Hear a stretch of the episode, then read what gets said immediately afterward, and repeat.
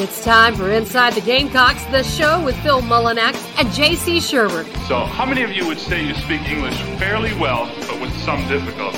Fat, drunk, and stupid is no way to go through life, son. You play to win the game. Now, let's take it away, JC and Phil.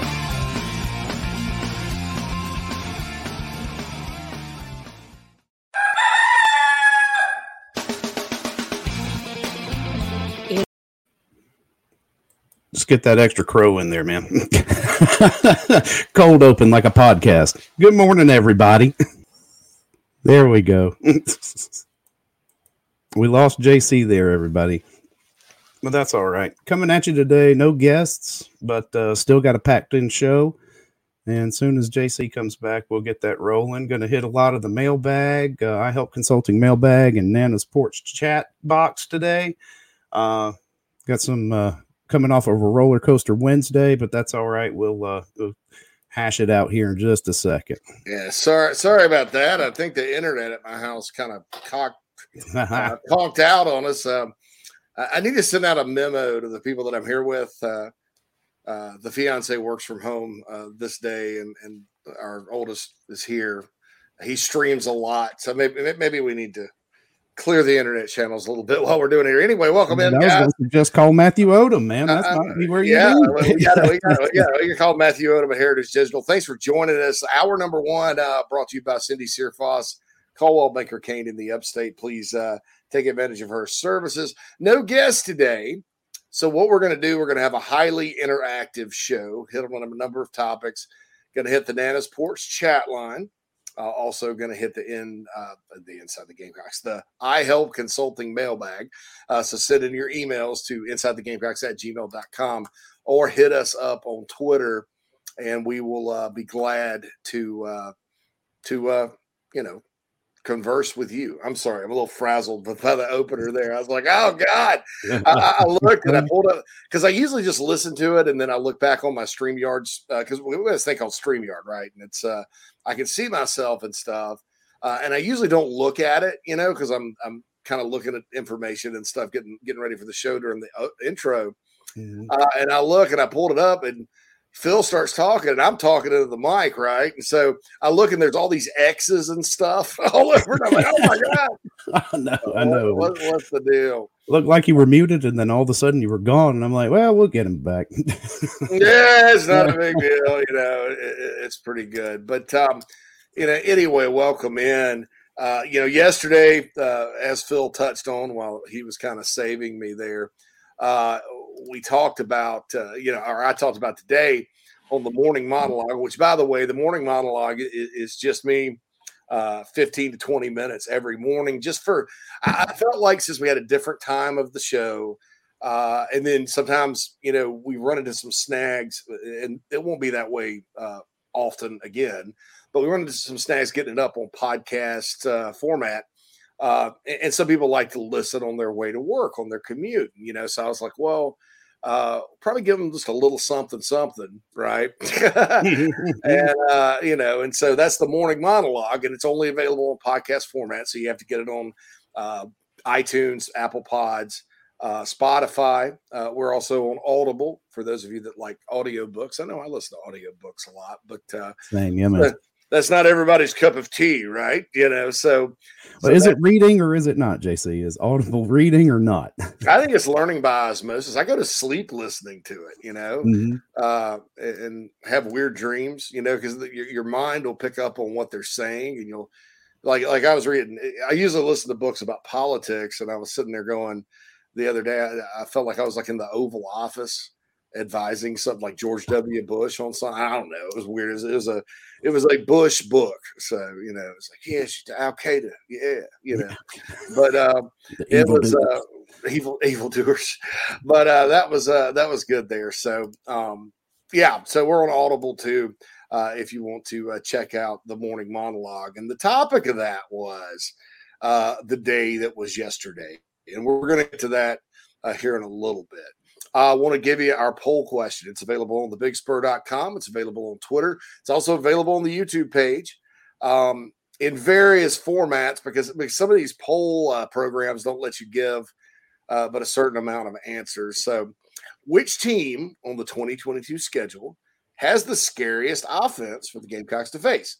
Uh, and I included Georgia State, uh, t- Tennessee, Arkansas, uh, Georgia, Texas A&M, or other. Uh, so I'd love to hear your take on what what offense out there scares you. I know Tennessee's probably going to be. Uh, last I checked, it was the overwhelming choice.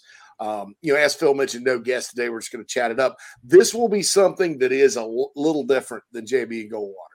Um, there will be times Phil and I just take the show and go with it. Um, you know, rather than have guests. And it's not that we can't find guests or don't want guests or we don't love our guests. And we're going to have plenty of guests, a whole heck of a lot more uh, than we had you know, when I was just doing the pod by myself and talking for an hour. Uh, but what we'll have is, uh, you know, some days where it's just going to be interactive, where we want to interact with you guys. Uh, obviously, the feedback's been don't take calls, so we won't. But I'm still kicking around that whiner line idea where people call in and vent uh, or whatever, especially. You know, maybe the day when we were, you know, on like a Monday or something during the season, we're reviewing the game, but we're, we're figuring all that out. So it'll be really, really good.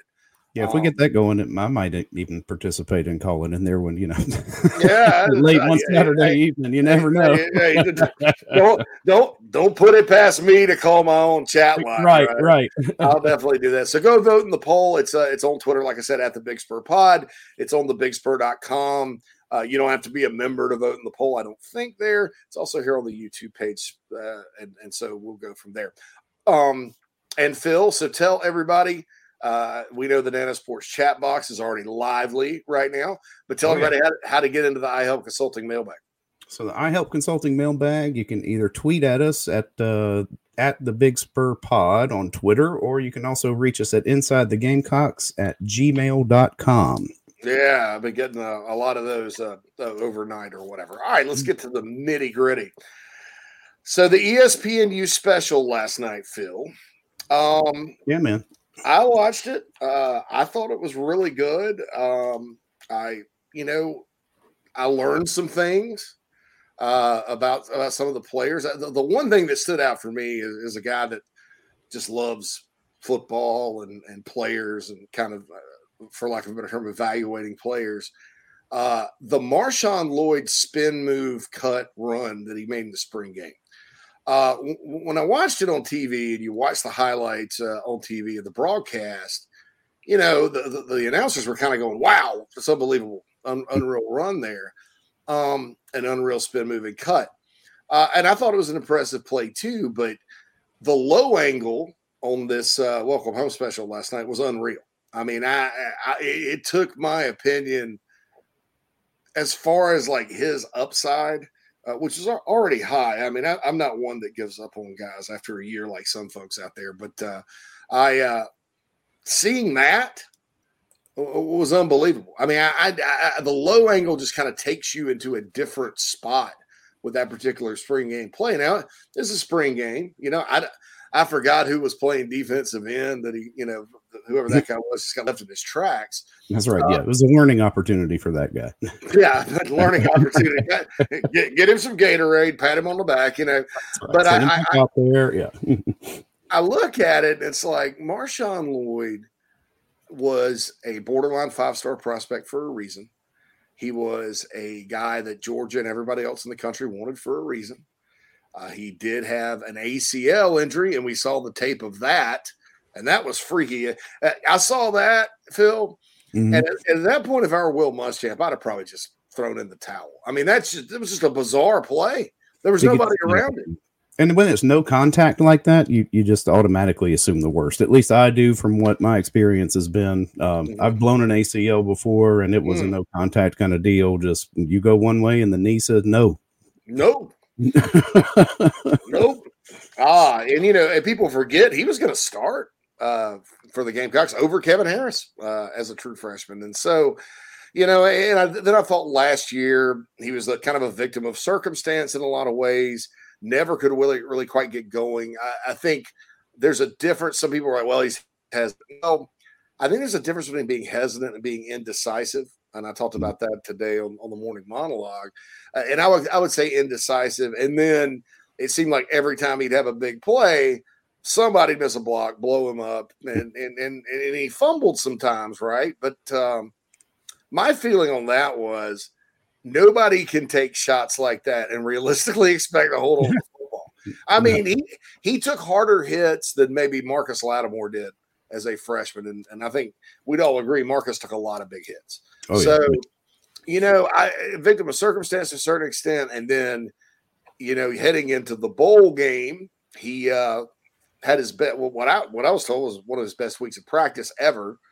Um, was going to get some carries, obviously, because ZaQuandre White opted out, uh, and then I think he tweaked his hamstring, you know, right before the ball. Just an, un, an unfortunate uh, 2021 for Marshawn Lloyd. But you hear people talk. You hear Shane Beamer say he's on a mission. You hear uh, you, you, saw everything uh, in the special last night about him overcoming and, and all that, and he's built like a tank. Uh, how many clips in high school did he hurdle the defender? yeah. I mean, you know, the, this guy, and I don't think we talk about it enough. And, uh, you know, one of our more, um, I don't want to say uh, negative or positive because I hate labeling uh, posters like that on the message board. One of more uninformed folks uh, started talking about how, oh, for the last, and this is how you know somebody's uninformed.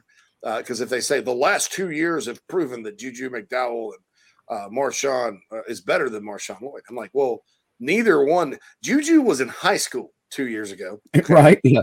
and Marshawn had an ACL. So, what kind of comparison did you get from that? Uh, and and I don't, I don't, you know, hey, Juju McDowell, pound for pound, may be a better player. Don't get me wrong. Um, and, and I'm not trying to to to bench him or, or limit him from getting carries because the guy every time he touches the ball makes something happen, right? Um, but they're different players. I mean, they're, they're different uh, types uh, of backs, and, and, they have different skill sets. I, I, think, I think what you do is you, you know, you run Marshawn between the tackles or to the outside at times, and then, you know, Juju's your perimeter threat along with maybe Dante Miller. Um, and Juju's also going to be your kickoff return. He's also going to play some in the slot. I mean, using him like they did in the bowl game, Phil, to me uh, is the smart way to go with Juju. And I have more confidence now than maybe at any point. I've always been a Marshawn Lloyd guy. I've always thought, well, you know, some of the things that have happened to him really aren't on him. Uh, they're not mm-hmm. indicative of his upside or his ability. Uh, it's you know, it's sometimes you got to work your way back. And, oh yeah, uh, definitely. And Juju, I mean, just got the versatility to to really confuse some defenses, uh, especially if you start going against tendencies and play calling, where it's like, okay, we're expecting some zone read stuff with him, or you know, a wheel route out of the backfield. You can run him between the tackles; he's going to get there. I mean, we've seen it. Yeah, I mean, uh, the uh, touchdown against Florida from the Wildcat, I thought was, mm-hmm. uh, you know, Juju can run it. I mean, outside the outside zone, I think is bread and butter. You know, I, I think the little flare pass they threw in the bowl, which actually counted as a rushing uh, rushing yardage because behind the line of scrimmage.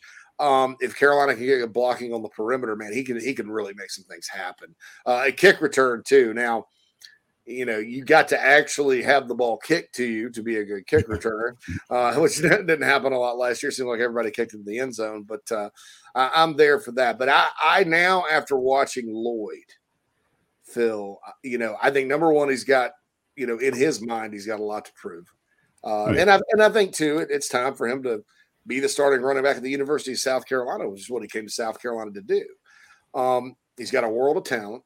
Uh, I I think that after kind of digging back into that play and sort of looking at how he looked uh, in the spring game, and also uh, looking at uh, kind of the feedback that I've gotten uh, from the coach, from the, the my contacts, right?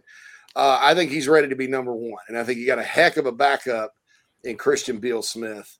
Oh yeah, uh, mm-hmm. number two. I also think that uh, with Juju Dante, they can hit the perimeter. Uh, and then you got a big back like Rashad Amos, who I think is going to play a role this season as well. We've talked about how to use the running backs and all that. Um, so I'm not going to rehash that discussion and be repetitive. But I do think that Marshawn Lloyd, you know, just kind of adding two and two together uh, is probably a guy that we're not talking about as much uh, because we were talking about him two years ago and then talk, talking about him again last year and then uh, you know 200 something yards whatever had a big couple big plays here there i think he's probably ready to roll uh, and i think that Uh, you combine that with a retooled receiving room with Spencer Rattler quarterback, and and, and I think it, it all leads to this. Everybody's just praying, hey, uh, hope the offensive line Gets that push that we know they should be able to, right? Yeah, Yeah, lives up to that. Yeah, and, and so getting back to the special last night, they it kind of ended abruptly, uh, and they kind of teased the next episode. I think uh, there's gonna be some line, off- offensive lineman featured in the next episode, but I I felt like it was an overwhelmingly positive uh, showcase uh, for the South Carolina football program during a day where, like like we said, it was kind of a roller coaster day, starting with the um, you know the basketball injury going right on through to recruiting. Right. Oh yeah, yeah. The Deba injury, uh, you know, losing what uh what's his name? Jaden Jaden Robinson, yeah. Robinson. Robinson. Yeah, I keep wanting to say Williams for whatever reason, but uh you know, it was good to shine a nice light on the program. And, and anytime you can get positive, you know, or even neutral uh marketing is really what it is. Uh, it, it, it's going to create and, and further that hype. It's going to keep your relevance up nationally, which is important, especially for recruits. Um, so it's just interesting to, to to go on that ride yesterday with the positive and negative. But hey, you know we're Gamecock fans, man. That's what happens.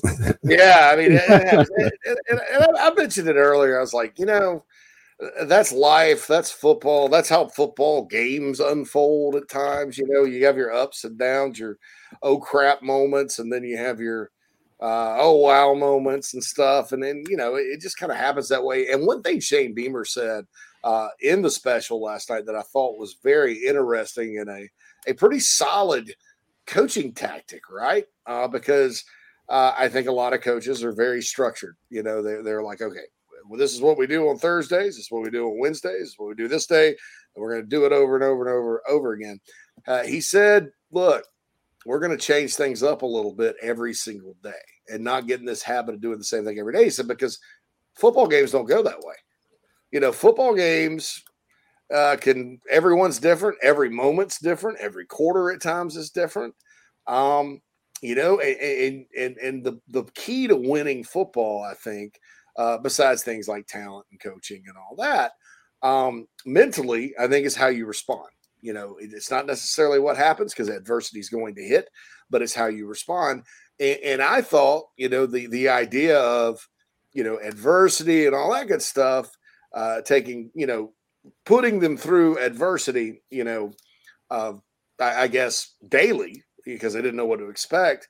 Uh, and then there was that whole uh, going out in the middle of nowhere and, and doing military style training, uh, uh, what they call it, grit night or something like that. yeah, I loved watching the team building exercises like that. I think, Yeah. uh, yeah, yeah, those are awesome. Yeah, hide and go seek as well. You know, I was like, that's pretty fun. Yeah, and you're right Oh. there at Fort Jackson, so use it. Yeah, I mean, so I, uh, you know, throwing adversity at a team. Uh, number one, it gets them to kind of bond in the offseason. Number two, it gets them ready mentally for what inevitably is going to happen when you play in this league, man. There's not a team on the planet that does not face some sort of adversity every single year, Georgia, Alabama included. Uh, Alabama last year had a lot of close games. People don't realize it because, you know, same old, same old. They go to Atlanta and, and thump Georgia before the rematch. But uh, look, man, they almost lost to LSU with a dead dead man walking as a coach. They almost lost to Arkansas, uh, and they sure as heck almost lost to Auburn. I mean, that was Auburn had them. uh, the season, you know, I was getting texts from Alabama friends going, "Ah, this is just a down year for the Yep, Tide." or It's whatever over. Yeah. It's over. They lost to A and M. I mean, you know, Alabama faced adversity, and and you know, I, and I think all the adversity they faced during the regular season had them prepared when they played Georgia the, the first time, and really the second too. Uh, not that Georgia wouldn't have ultimately won that football game, Phil, but Bama had them kind of on the ropes, and uh, it was kind of you kind of saw the Georgia players going, "Here we go again." Right. Uh, yeah. And then all of a sudden, uh, more receivers got hurt. Uh, and then the biggest significant thing was uh, a corner for Bama got hurt, and Todd Monken from Georgia knew exactly who was in the game. yeah, that's right. Draw it up. Okay. Yeah. Love the matchup, and boom, Stetson Bennett to I think think Burton, who is now ironically at Alabama, I think. uh, for the touchdown. It may not have been. It may not have been Burke. I don't, I don't remember exactly the guy that caught it. But look, you face adversity, uh, and adversity comes in different forms. And I, I think that uh, just hearing Beamer say that, and then looking at some of the things they did uh, during the special that, that you know we knew about, but you know you, you see it on broadcast, and you're like, and you hear something like that from what Beamer said because I didn't know that, uh, and it makes perfect sense. I mean, I, I just think that uh, there's a lot of uniqueness with how Beamer and Luke Day and Derek Moore and, and, and sort of his off the field staff, uh, how much how they approach, you know, the team building, the culture building in the off season, uh, and, and, that's that's really a smart, unique thing. Uh, I thought. Yeah, and it speaks to uh, you know what Beamer said before is that you know we're trying to create maturity within them individually too. So it was like you actually get to see how they're building not just the football culture itself, but turning these you know basically boys into you know grown men and mature people. Yeah, I, I'm, I'm with you right there. Definitely with you right there, and that's uh They've got an older football team for the most part. You do have some young guys are going to have to play some key roles. You have some new faces. Uh, but it seems like uh, you know you combine that with uh, what Jamie Bradford said about Spencer Rattler yesterday hmm. uh, about him uh, earning you know already having the respect uh, of his teammates. Um, which I think was something people questioned, you know, with South Carolina, you know, because you you can have a guy come in like Jamie mentioned and, and ruin, especially that spot, and if he's a prima donna, it can ruin your entire team chemistry. It's the most important group on the field or position on the field. Um, I remember when uh, Ed Orgeron's son, Brent Schaeffer, at Ole Miss. uh, kid wasn't really a leader, uh, you know, really good, talented guy, but uh, Brent Schaeffer, I think they didn't win an SEC game that year. So, uh, and I think I mentioned that yesterday. So it's uh, it's one of those things where I think, as far as the culture building of the program, uh, you know, anybody that worried about Rattler coming in and not being a team guy, uh, I think that's been put to bed. Uh, you know, and I think are those types of things, Phil, uh, going to get you a uh, first down on fourth and inches against Georgia inside their territory? Nah, that takes well, not necessarily. But you know what, Casey, that could be worth a win. You know, yeah, yeah, I mean, that could be. be worth an entire win. Yeah. You know, put the team on your back if you're, you know, down. You got, you know, like a two minute drive or something like that. There's a lot of trust that goes into that, and yeah. if they feel like you can get behind you, then yeah, it can earn you a win.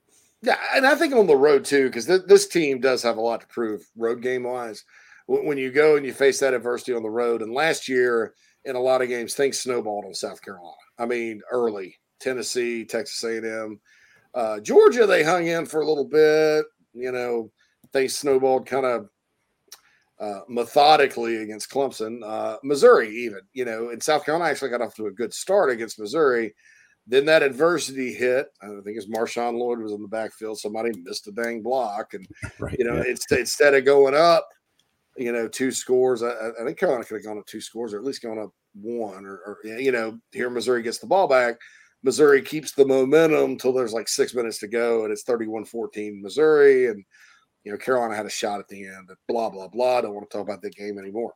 Uh, you know, so that, that, that, those were all things that stood out to me uh, on top of the the Jamie Bradford uh, comments about Rattler, and I kind of make, you know mesh that together and have a little bit more of a positive feeling about the season. I think along and along, uh, everybody kind of gets this way. You get closer to kickoff, people get either more positive or negative, depending on how fall camp's going, uh, and the opponent a lot of times. Uh, so, so that was good, and and I'll go ahead and mention the bad. We're going to go through all that too. Uh, we mentioned uh, Deba getting hurt, the basketball player out for the season. That stinks. Uh, Gamecocks will have 11 scholarship guys, you know, because they were at 12 with one extra, and then I got two with, with this guy being out. Um, two walk-ons, uh, Boynton and I think four Cooper still a walk-on on the team. But uh, you know, I, I you start getting down to like 11 scholarship guys and you, you start thinking, well, you know, Lamont Paris isn't going to have a very deep bench and, you know, all that good stuff. So that's A. And that was the first thing that happened. And then right before the special, Jaden Robinson, four star linebacker from Lake City, Columbia in Florida, he decommits. uh, and then, uh, and that stunk. But then out of nowhere, uh, Carmelo Taylor, the big four star or the, the fast four star receiver uh, from Roanoke, Virginia, commits to Penn State out of nowhere. That, I, every staff involved with his recruitment, including Penn State, was stunned. You know, it was expect the unexpected from him. But we're going to go through that, all that recruiting here in a second. Got to get in on the Nana's Porch chat box. We really appreciate you guys getting in today on the chat box. We're going to be completely interactive here on a guest-free Thursday. So, uh, thanks to Josh and Dexter and Craig uh, for all chiming in with good morning. Good morning, Rick. Good morning, Marion. Uh, Mhm. and Joseph chimes in uh, with a question. He says, "That is it a really big deal that Jaden flipped? We play mainly two linebackers. I feel that with Westmoreland and Blanton and the addition of Pup Howard, the future of the room is in good shape. Uh, I agree with that. Uh, I think a lot of times in recruiting, w- when we follow it, we cover it, we have blinders on, uh, and I kind of wish, I kind of wish they would um, maybe judge recruiting over the course of two, three years and look at it uh, sometimes, but they don't. That's not how they do it. Fans wouldn't like that. They don't want to wait, you know, uh, 54 months to, to know where their team's recruiting, right? That's a Yeah, long, yeah, we need that instant gratification. Yeah, that's an eternity these days. So, uh, uh, yeah, I, and look, Westmoreland was probably better than they thought uh, in the spring. Uh, Stone Blanton has been one of the most impressive guys that arrived this summer. Uh, so you got to like those guys. Um, you know, Mohamed Kaba will probably, uh, barring like a crazy good all SEC type of All American year, Mhm. uh, he- he'll probably be back. You still have Debo Williams. You still have Bam Martin Scott. Um, you have some walk-ons that look pretty good, I think. So it's uh, it, it's one of those things where I think linebacker will be in good shape. I do think they need to continue to get guys. You know, I, I, I think Pup Howard right now is going to be a big linebacker, but we don't know how he's going to grow. Uh, he's already 230 pounds. So if, if, if he gets up to 255, um, looking at his skill set, it's probably going to go to edge, you know, unless he can maintain his lateral ability at that weight. Um, but it, you know, is it a big deal that Jaden Robinson flipped? Other than hey, he's a heck of a prospect. Um, you know, and hey, it would have been nice to beat Florida on a kid from Lake City, Columbia. Um, I, I don't think it's program devastating. I mean, I I think if he were an in-state kid flip to Florida from and he's from South Carolina, you know, that- that's a little bit more of a wake-up call. So um Marion says he listens uh, on his five-hour mail route, delivering mail and packages. All those Amazon packages they don't deliver. So Marion, getting uh, getting after it, man. That's good. My dog probably wouldn't like you, but I'm sure there's plenty of dogs that don't. Uh, you know, have something against people in your line of work. Yeah, that's right. Yeah, you're not a fan favorite among Yeah. canines, right? Yeah. Uh, but, but we, we, we love it when you listen. Uh, Will chimes in and talks about uh, the the poll question about the scary offense, Tennessee overall, but UGA's tight end room is the scariest position group. It's a it's a very uh, high upside uh, uh, position group. So uh, I, I, I will agree with you there. Craig says Phil still has Tennessee averaging 45 points per game this year. Probably. Will- I mean, I, yeah, Yeah, the, the speed, offense, tempo. Yeah, it could happen. It, it's yeah, and, and I think too, just uh, you know, Josh Heupel with the way like they played so fast last year. I mean, it was it was way more of a. You can kind of see the Jeff Lebby, Art Briles influence. It was way different than the offensive uh, game plans he had in Oklahoma and Missouri as a coordinator. So that's uh, that- that's pretty cool. Craig says Lloyd's running style seems conducive to a knee injury. Don't say that, Craig. Okay, come on, Craig. jump, jump, start, stop style, but he's always run like that and only had the one injury. Really hope he has a great year. I agree. WTS says, I want to see a game where Lloyd gets 20 touches, get him lathered up, let him work, let him eat, let That's right. him eat, let him I eat. like that too. Yeah, that would not hurt my feelings. Mm-mm. Craig comes in. Uh, oh, by the way, congrats to Mike Uva, Yep. uh, Columbia media personality, moving back to Boston, where he's from, to cover the New England Patriots. So, always knew Mike had a bright future, uh, probably beyond the South Carolina market. So, uh, that does not surprise me one bit. I'm sure he, I mean, he'll he'll he'll be missed. I think around town. Uh, good guy too. Already exchanged text messages with him. Uh, Clint says, yeah, the Lloyd spin move was pretty crazy from that vantage point. We'll be cheering for him big time this season. Jeffrey just says, go Cox. Uh, Josh has an any given Sunday quote. It's a game of it. It's a game, It's a game of inches. That's all it is. When he, when he says that's all it is, that, that gives me chill, chill bumps a little bit. Um, WTS says you're going to recruit highly rated prospects from out of state. You're going to win some, lose some. Carmelo Taylor, that's part of it. It's reality. Um, all the college football shows I watch, Jeffrey says, are high on the Gamecocks this season. So am I. And that's something interesting that I, I want to talk about later. Uh, and me and Phil and I are going to do a little buying and selling with the coaches poll top 20. Is that I, I think ultimately there's two great football teams this year Alabama and Ohio State. And then everybody else, yeah, yeah. There's yeah. potential, but question marks, Yeah, right? There- into a lot of these, especially the big names. Yeah. Yeah, it's like you know, there's there's warts on everybody. Mitch says, uh, "How many da- how many da- days does the basketball team have to practice? How many does the basketball? Oh, how many ba- does the basketball team have to practice? Uh, Thirteen. Uh, Yep. You know, they have two walk-ons, eleven scholarship.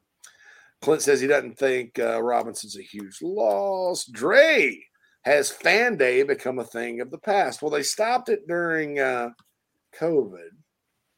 I don't remember what they did last year, but uh, we were still kind of in the COVID deal last year. So anyway, uh, Mitchell also adds it'd be a good article and podcast show to look back on each recruiting class and grade it three years out, maybe every July. Yeah, probably so. And uh, Marion responds, "Dogs do hate those white mail trucks." Yeah, my, my dog like hates golf carts for some reason. It was like crazy because when I first got him, um, he didn't say he didn't bark or anything like the first two weeks, right? Just uh, then started wagging his tail, uh, and then um, one day we're just sitting out on the porch in Nashville. Lived in Nashville at the time. He was a Tennessee. He's a Tennessee dog. Uh, a golf cart. The maintenance man comes buzzing by, and I lived on the third floor apartment, and he just goes ballistic, like hair standing up on the back of his head. Uh, so anytime I saw a golf cart, you know, even when I was walking, and nowadays too.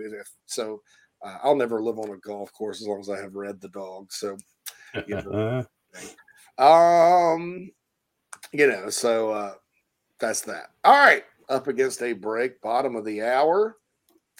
We'll be back with more from the Nana's Porch chat line. Uh, going to talk uh, a little bit more in depth about these recruits. Uh, also, going to get into some other topics uh, college football, uh, Justin Stepp, um, and some other things that uh, we've got on our mind right here on Inside the Gamecocks, the show. We'll be back after these messages.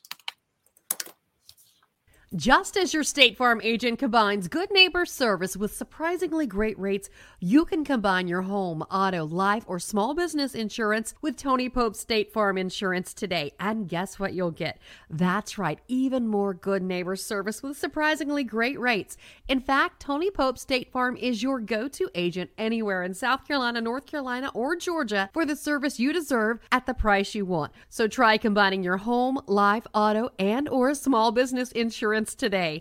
Tony Pope State Farm has been in business for more than 30 years and can handle anything you need in the tri-state area. Once again, Tony Pope State Farm will help you mix and match perfectly. Call 843-851-2222 or visit tonypope.com today. Like a good neighbor, State Farm is there.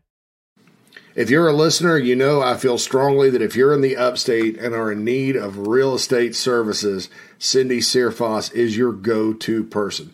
Searfoss of Coldwell Banker Caine uh, can help you with any of your realty needs right there in the upstate of South Carolina Greenville, Spartanburg, Anderson, Oconee, uh, Pickens, wherever you are.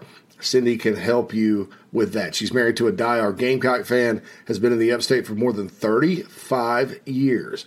Right there in my hometown of Spartanburg, Daniel Morgan Avenue. Contact Cindy 864 414 5271 or email csearfoss, C S E A R F O S S, at cbcaine.com. C B C A I N E. That's Cindy Searfoss, a proud sponsor of the Inside the Gamecocks podcast.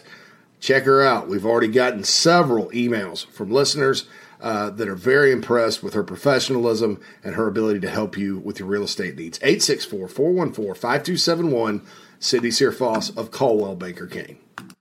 If you're looking to sell or buy multifamily property right here in South Carolina, the Bergeson team of REMAX at the Lake can help you get to closing fast and easy. Adam and Derek Bergeson both are very proud Gamecocks and are more than happy to assist you with any of your commercial real estate needs all across the state. You can email Adam at abergeson at remax.net. That's A-B-E-R-G-E-S-O-N at remax.net to get your next deal underway. The Bergeson team, proud sponsors of Inside the Gamecocks. Family vacations, a new car, a new boat all cost money, but you don't necessarily have to make more to afford any of that if you can save cash that's flying out the window now. iHelp Consulting can help you finally get the kids to Disney World, upgrade the minivan, or drop that new boat in the water next summer. Let Daniel and iHelp Consulting consult with you. No fees, just savings. You pay them a percentage of those savings. Save on essential services, credit card fees, you name it. Let them find it. These folks are incredible. iHelpConsulting.com. How can I help you? Attention golfers of all ages and skill sets. Former Gamecock golfer Meredith Taylor will be a full time golf instructor in the Midlands of South Carolina very, very soon. You want to take advantage of this opportunity. If you're like me and you got to get a whole lot better at golf, or even if you're looking to refine your swing, Meredith is the person you need to go to. She's competing in her final USGA Mid Amateur tournament this summer before going full time into teaching and coaching individuals. If you're in South Carolina, Meredith will be conducting in person golf lessons at the Country Club of Lexington. Half hour, hour on course. She'll play 9 or 18 with you. If you're out of state, though, this is really exciting. She'll be conducting virtual lessons. You can send in your swing for her expert analysis. Also, in November, she'll launch an online course with video instruction for all ages and skill levels. Meredith has 20 plus years of knowledge, former SEC golfer, all of that. So contact her on Twitter at Mer Taylor, at M E R T A Y L O R, or go to McKellarEnterprises.org. McKellar spelled M C K E L L A R, Enterprises.org. Her email's on the website, so you can connect with her for any other questions. Go get your golf game in order. Take advantage of Meredith Taylor and her services. Speaking right. of Meredith Taylor, she will be our guest tomorrow, uh, second hour. She's going to join us weekly to talk golf. That's not a subject I know a whole lot about. I'm hoping Phil maybe knows a little more yeah, than a little bit. We're going to rely on Meredith on that, though. we're, we're going to definitely wing it. Got some good bio notes today that she sent in, so lots to talk about. Uh, Meredith and I, I think all Gamecocks out there are pretty much very proud of her uh, and all that she's accomplished, and also not not only that you know, she's been featured on a lot of different shows, including JB and Goldwater, to talk football, to talk golf. Uh, and I just think it's really exciting knowing that, you know, even though I need to kind of, well, go get some clubs and learn how to play again. I hadn't played in about 20 years. I love it. I love to play. It just got to be time consuming. And uh, my buddies that I played with that were just as terrible as I, I was, they, they kind of, we, we kind of went our separate ways in terms of where we lived, uh, out of state and stuff like that. Um, by the way, if anybody out there's listening that is my buddy wants to throw me a bachelor party, don't do like another friend of mine uh, and, and say, hey, let's go play 18 holes on a college football game day because I'll miss oh. my, miss my own bachelor party at that point. Uh, yeah, you're not showing up to that, man. No. yeah, that is a very bad idea. Very bad, you know. I have um, a cousin who I think is actually trying to have a wedding on a Saturday here upcoming in the fall, and uh, she's a Georgia fan, so they probably are planning it around that open date. But you know, it may not catch Phil there. mm, uh, I'm just like, man, I uh, last time I went to a wedding and, and I had to go because this guy's a good friend of mine. You were there, Phil. Oh yes, we remember very well. yeah, I know, yeah, and I'll just say this: How's that one working out? Not too good. Uh, no. this, is, this, is, what you get for getting married during the fall. Um. Flash in the pan, yeah. 2019 during the Missouri game. Um, and so I'm sitting there sweating it the whole week. I'm like, well, if it's a noon kickoff, I'll get to see the whole game. If it's a uh, if it's a uh, you know 7 p.m. kickoff, we'll get to uh, we'll get to you know maybe miss 30 minutes, but go back watch the game, you know. Instead, instead, I uh I ended up um, you know, missing the half of the game. And so they exchanged vows and uh we're walking, walking, walking. You were there with me, Phil. Oh yeah. Uh, we were walking to the uh, to the to the wedding or whatever, and Carolina scores start the second half. And, and, and ironically, in all of this, it's like a weird dream because Mike Morgan is actually in Columbia, Missouri, calling the game, hmm. and uh, we all know Mike, right? So um, it. Uh, so that was the bizarre part about it. So we're walking, walking, walking. I'm watching it on my phone. They we were late to the wedding. we, we were late. They were down the aisle, right? They were down the aisle because it's in Spartanburg, right next to the Mar. You know, I don't want to say too much about it since I, you know, right, yeah, said something mean. Um, you know, and uh, so so walking down the aisle, and um, or they're, they've already walked down the aisles. They exchanged vows. Luckily, it was not a Catholic wedding. Uh, it was like a good old Baptist quickie, and uh, and so a Baptist quickie. That there, there's all kinds of definitions for that one. I guess I don't know. That should have, that's kind of weird, but uh, so we got a quickie, good barbecue, you know, all that good stuff. So I'm sitting there, and right after they kiss the bride, Ryan Hilinski throws a hundred yard sick pick six. and essentially ends the football game because you know Carolina cut it 17-14. Missouri scores 24-14. Hilinski drives on the House offense starts picking up. They go right back down the field. You know, they even if they kicked a field goal, it's still a one touchdown game, and you face some adversity. And uh, I, I, you know, people talk about the the Jordan Burch play call as being one of the worst play calls ever. Um, I don't know that that pass against Missouri or the RPO or whatever. Uh, why did you give that kid the option to pass from the three yard line? Because uh, yeah. even, even if you run up the middle twice, that's an 18 yard field goal. You're only down one score. Instead, it goes the other way. Missouri wins 31 14. So that is my memory of having a wedding to go to on a game day. Um, and it's just awful. Awful. You know, on, on, a game day, on a Carolina game day. Uh, my one of my friends got married on college football Saturday in 01 but I was lucky the Gamecocks game that week got moved. I was at Mississippi State game right after 9 11, so it was Thursday night. That was fine. And then my ex brother in law got married in Charleston during the football season in 07, but we were lucky again because they played Kentucky on a Thursday night at home. So I got to go there. Go there. Uh, so that's all good. Um, all right, so we got some celebrities on the Nana's Porch chat line that have that have tuned in, and then we get some, some emails real quick. Uh, Meredith, uh, who's going to be on with us tomorrow, and we had that up. Never scheduled yep. a wedding during football season. Amen, amen, amen. And our buddy Josh Pate will tell you that. And I'm going to say this: you know, living in Chicago part of the time now, or most of the time, uh, it, it, that, that's a foreign language to these guys. They schedule JV football games at the high school level on Saturdays. Oh God! Come on! Right, right during the dang dang game day kick on there, you know. But God forbid. But if you schedule it on Sundays when the Bears, right. Bears were playing, they, they would raise hell. So uh, I, it's just weird to me. I'm like, what? You, you because uh, the youngest is, is playing JV football this year. And it's like, um, your your schedule, uh, your schedule, Cole. All your games are on Saturdays, right? On Saturdays. I, that, I, yeah. I don't understand that for. Oh, and I'm like, dude, why? Why? You know, and then I'm like, maybe they're like youth league and on Saturday mornings, and that's fine. No, no, right there, you know, SEC going up against SEC network.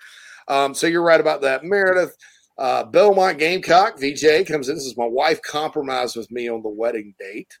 Uh, 10 19 02 was a night game versus LSU and an open date during the honeymoon.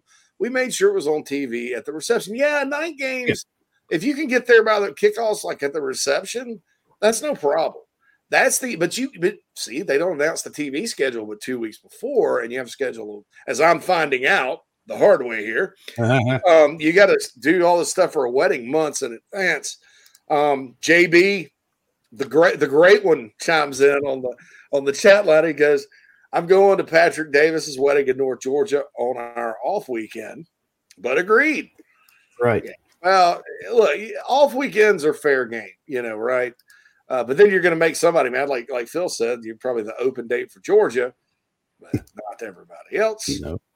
Saunders says just figured out my found out my girlfriend's best friend is getting married on Clemson Carolina weekend. the biggest weekend of the year. it's the biggest weekend of the year. Yeah, I mean, you, you can't do that. Um, I told her to count me out since I'll be coming down with a cold that weekend. Okay, so the, uh, the 29th. I'm already not feeling well that weekend. uh, I'm just gonna, I'm, yeah, I'm just gonna have to go ahead and yeah, cancel out. All right, so I do have a story about that. I made the mistake in 2019. I was up here. I just moved up here, of being good boyfriend. Right, it was before I was fiance. The mistake of being good boyfriend. And her, her it was the first time I met some of her Thai friends, uh, and because she's she's from Thailand originally, uh, from back way back when she was four.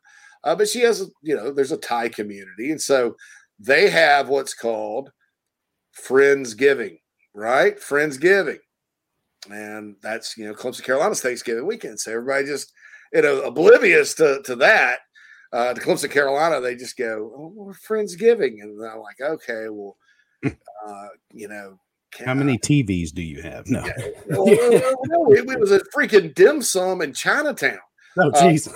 Uh, ironically, three years later, that's where I proposed. But um, I so I go and I'm like, um, uh, you know, it is. So then, so I said, well, count me in. Maybe kickoff. No, it's a noon kickoff, of course, and Friendsgiving's at eleven thirty. Uh, so no TVs. I can't get any internet uh, other than the score updates. You know, like the stream on ESPN. I can't watch anything. Uh, they've never met me before. I had no idea like how emotionally absorbed I would be uh, at the beginning of that game. Now, right. By, so by the time I got to the bar, the game was over. what was it 24 to 3 at halftime right right um, you know and uh, that's uh, that was crazy so that's uh, that was my one uh, clemson carolina interference i will never do that again never never count me out. Friendsgiving, drop me off at the tavern, and I'll be uh, I'll be here waiting on you, honey. Next time, waiting on you when you're done. Yeah. Oh yeah. Yeah. So that, that's my only thing there. Uh, so Will says Saturday, what Thursdays is for JV, of course. Yeah. Yeah, man. Mm-hmm. C team usually plays Thursdays or Wednesdays. I mean, yeah, I don't know. It was crazy because like the youth league teams like play at all kind. They play at two o'clock in the afternoon on Saturdays. There's no respect for college football Saturday. And it's amazing to me because there's so many Notre Dame fans in Chicago. I mean, yeah. they, they, live and breathe it. And that, you'd think that, oh, man, Notre Dame's playing, so maybe we shouldn't have a game right now, beef sandwich. Uh, they take it for granted. They take they it. Do, they do. But God forbid the Bears, you know, you, you don't, nothing touches the Bears, man. Nothing touches the Bears. Uh, Kirk says, My wife has dodged friends' we- weddings because of USC football, so I'm good. Kirk, you are married to a good woman. Please. She is a good woman, Kirk. never gonna let her go. You're gonna hold her in your arms forever. Anyway. Uh, Rodney says, Good morning, JC and Phil. My Uncle Pete's listening. He wanted to know can you impersonate the caller on USC calls that always see uh, Coach, we love you and glad you're here, but are you going to throw the tight end? Uh, yeah, that was actually an Alabama blogger um, at uh, at SEC Media. That's why I don't go to media days anymore. It's like you know TideProductions.com, and you, you never you've never heard of this blog before media days. You, you never heard from it since. This guy just stands up, but but it's the same kind of stuff, you know. I mean, you'll hear guy folks call the USC college shows like you know, it, goes like this. There's an echo. Uh, Todd's like, all right, let's go to uh, Peter and Barnwell. Whoa. Hello, hello. echo. uh, uh, Peter, can you turn down your uh, radio there? Hello, Todd. Peter, you're on with Coach Beamer. How you doing? Hello. Hey, how, how are y'all? Pause. Coach, just want to say we're so glad that you came to South Carolina uh, we love you. Pause. Uh, waiting for him to say we love you too or something. And, and then it goes into this whole rant about I just don't understand, coach, why, you know, we got some big old boys on our offensive line, but they're out there playing powder puff football. And I, I just I just want to beat them Clemson Tigers, them taters. just want to beat them taters. Well, thanks, Peter, for your. Co- and, there's no, and there's no freaking uh, context. It's just it's awful. God bless people that call that show. I I think some of them have the best intentions. I think some of them are, are having a laugh or two. Yeah, uh, I, I, think some of those are, are staged or at least pre-planned for sure. You know, have to be, and then and then some people just honestly won't turn their damn radio down. You know, it's honestly they're not they're not going to do it under any circumstances. So, well, I won't be able to hear you. You won't be able to hear you. uh, so anyway, Rodney, I, I, I wrote that on the message on on the bigspur.com, the whole joke about uh, it, I went, I embellished a little bit because, like I said, like the guy, he's like, you know, grandma, uh, something about grandma worships Saban, and and you know, we don't even go to, we don't even go to church anymore. We just sit around, yell roll tide all Sunday, and you know, and then it's like, and her her her foot's getting a lot better now. It still stinks to death, but it's it, the, the grout is. I mean, I I, I kind of embellished. It was. I need to pull it up because it was funny. Um, Craig asked, "What time is McLeod committing tomorrow?" I have not looked up that. I thought Hale said Saturday, but honestly, Craig, I haven't looked at the site since we started doing this. So I haven't uh, either. I'll see if I can't pull it up right quick. Man, the, the Nana's Porch chat box is on fire today. Love it. Thank you guys so much for that. Did want to give you a quick NIL update. Uh, CarolinaRise.com. We signed uh, Braylen Wimmer today from the baseball team. So uh, Braylen got a deal with us. Uh, we're excited about Braylen. I think uh, as far as being excited about baseball, um, you know, next year, I'm, I'm sure some are hesitant, but Braylen's pretty good, really good player and uh, could have gone pro and decided to come back and, and play for the Gamecocks uh, this spring. So, um, really excited uh, uh about that and uh, going to have several baseball guys uh, be a part of Carolina Rise a lot of football guys. Uh, you know, GG Jackson with basketball, he won't be the last. Um, so please, if, if you want to get in right now, you get in for as low as 10 bucks a month. Uh, if you get in for 1801 a month, that's the 1801 club. You get a car magnet uh, entered into drawings. We're going to have some raffles coming up from some really good stuff uh, from the university and all that good stuff. Hour number two, we're going to talk about uh, this Clemson rant from Brandon Walker of Barstool Sports. We can't play it, but I would yeah. put it play it yourself, but not if your kids are around. Josh, uh, I, I, know you talked about your son listening. Don't let him listen to that because that that's a that's a big time deal there. uh, and again, uh, hour number one, uh, powered by Cindy Searfoss, Realtor Coldwell Banker Caine. Uh, out of Greenville. But we're going to talk about that. We're going to talk a little about Clemson anonymous Twitter users uh, and some stuff like that. Um, all right, so the chat box question of the day. No trivia today. We're gonna be selective when we do trivia because um, some of it's easy, some of it's difficult. I need to try to stump you guys. You answered it in like 10 minutes yesterday. And by the way, Brandon, we got your package being sent to Myrtle Beach. Uh, put it out yesterday, so it should be there soon. So the question of the day. So last year, Phil, Jaylan Foster, Darius Rush, I don't think anybody would uh, disagree. Maybe Josh Vann too. You could throw in there that those guys, those two or three guys, were surprises. Um, I think oh, yeah, yeah. I, I, wrote a piece at the beginning of the year that said if Josh Vann could get to 20 catches, that's a win uh, because that's the best he'd ever done. Uh, he led the SEC in drops one year, blah, blah, blah. Uh, came out, caught 43 balls. You know, Jaylan Foster, people were like groaning when he won the starting safety job and thought he was going to be a liability. Comes out, has, was an All American. and then Darius Rush, who nobody thought was ever going to play, uh, holds down his side of the field pretty good. Played with Marcellus Dial and Cam Smith last year, and in the bowl game, probably played his best football as a Gamecock. So, who this year? Who is the Jaylan Foster or the Darius Rush or the Josh Vann this year? Uh, I'm asking the chat box give me an under the radar guy or, or, or, guy I was gonna say guy or gal. I'm like, ah, this isn't necessary roughness. And Wally Riggendorf's not the D coordinator, Kathy Ireland's not the place kicker. Um, so guys, is the guy definitely. You know, um, who is the guy on the team that you guys? I want y'all's personal opinion. Uh, right or you know, it, it could end up being right, could end up being wrong. You're not calling any shots here. Who in your gut, Gamecock fans, uh, will be this year's surprise player that, that, that, maybe hasn't gotten. I mean, you, you tend to kind of cycle through when you're covering it, um, like like we do, uh, and talk about everybody at least a little bit. Or and then if you don't, people ask you about them because uh, you guys know the roster, which I'm very flattered and awesome that you do because it makes it easy on me.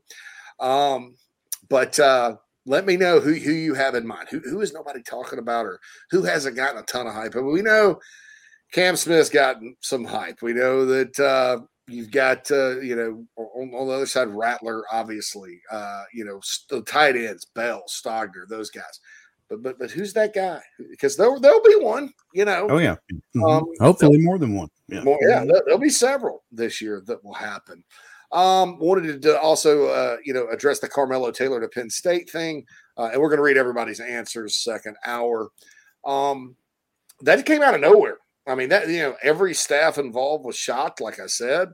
Uh, now, I did point out, in fairness to me, that uh, when when the Virginia Tech buzz started happening when he was supposed to commit and then didn't, um, I did point out the Hokies were never like up.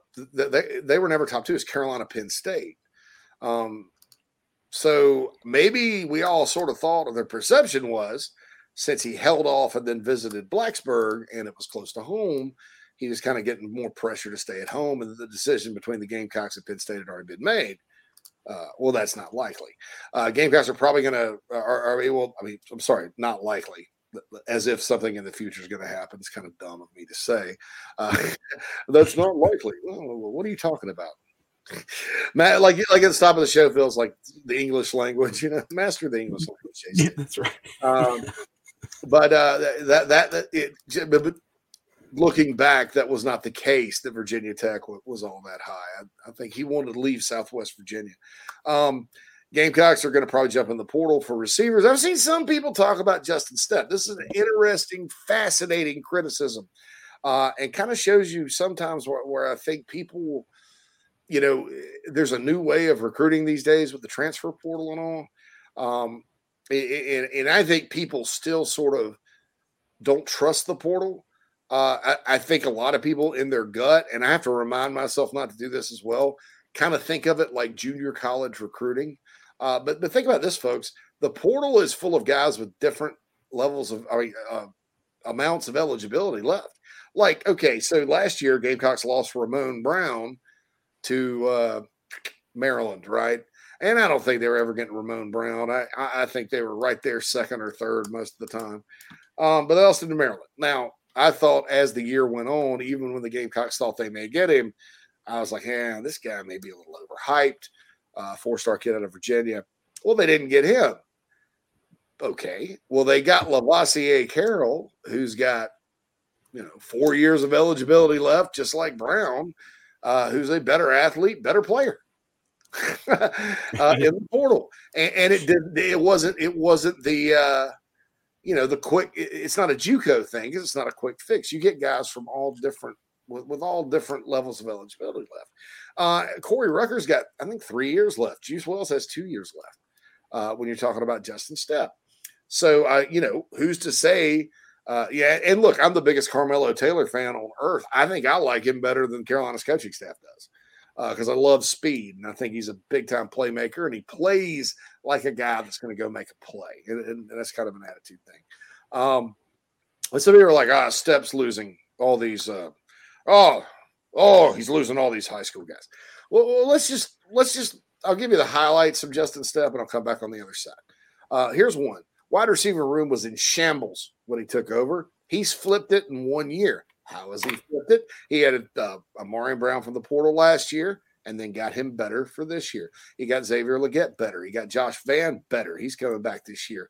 And then uh, they, they get Juice Wells out of the portal. They get Corey Rucker out of the portal. Landon Samson, uh, was a four-star Army All-American from Texas that he got. And I know Leda didn't have big time Texas, big, big, big Texas offers. Oh, big tech, big Texas offers. But uh, you know, TCU came in the last minute, whatever. I mean, Landon Samson's a heck of a player. Um, look at the program's recent history, folks, and, and where have the majority uh, or a plurality even of care, I think majority of Carolina's receivers that have gotten drafted and, and played well for them. Where have they all come from? Most of them, South Carolina. right here. Um, Mhm.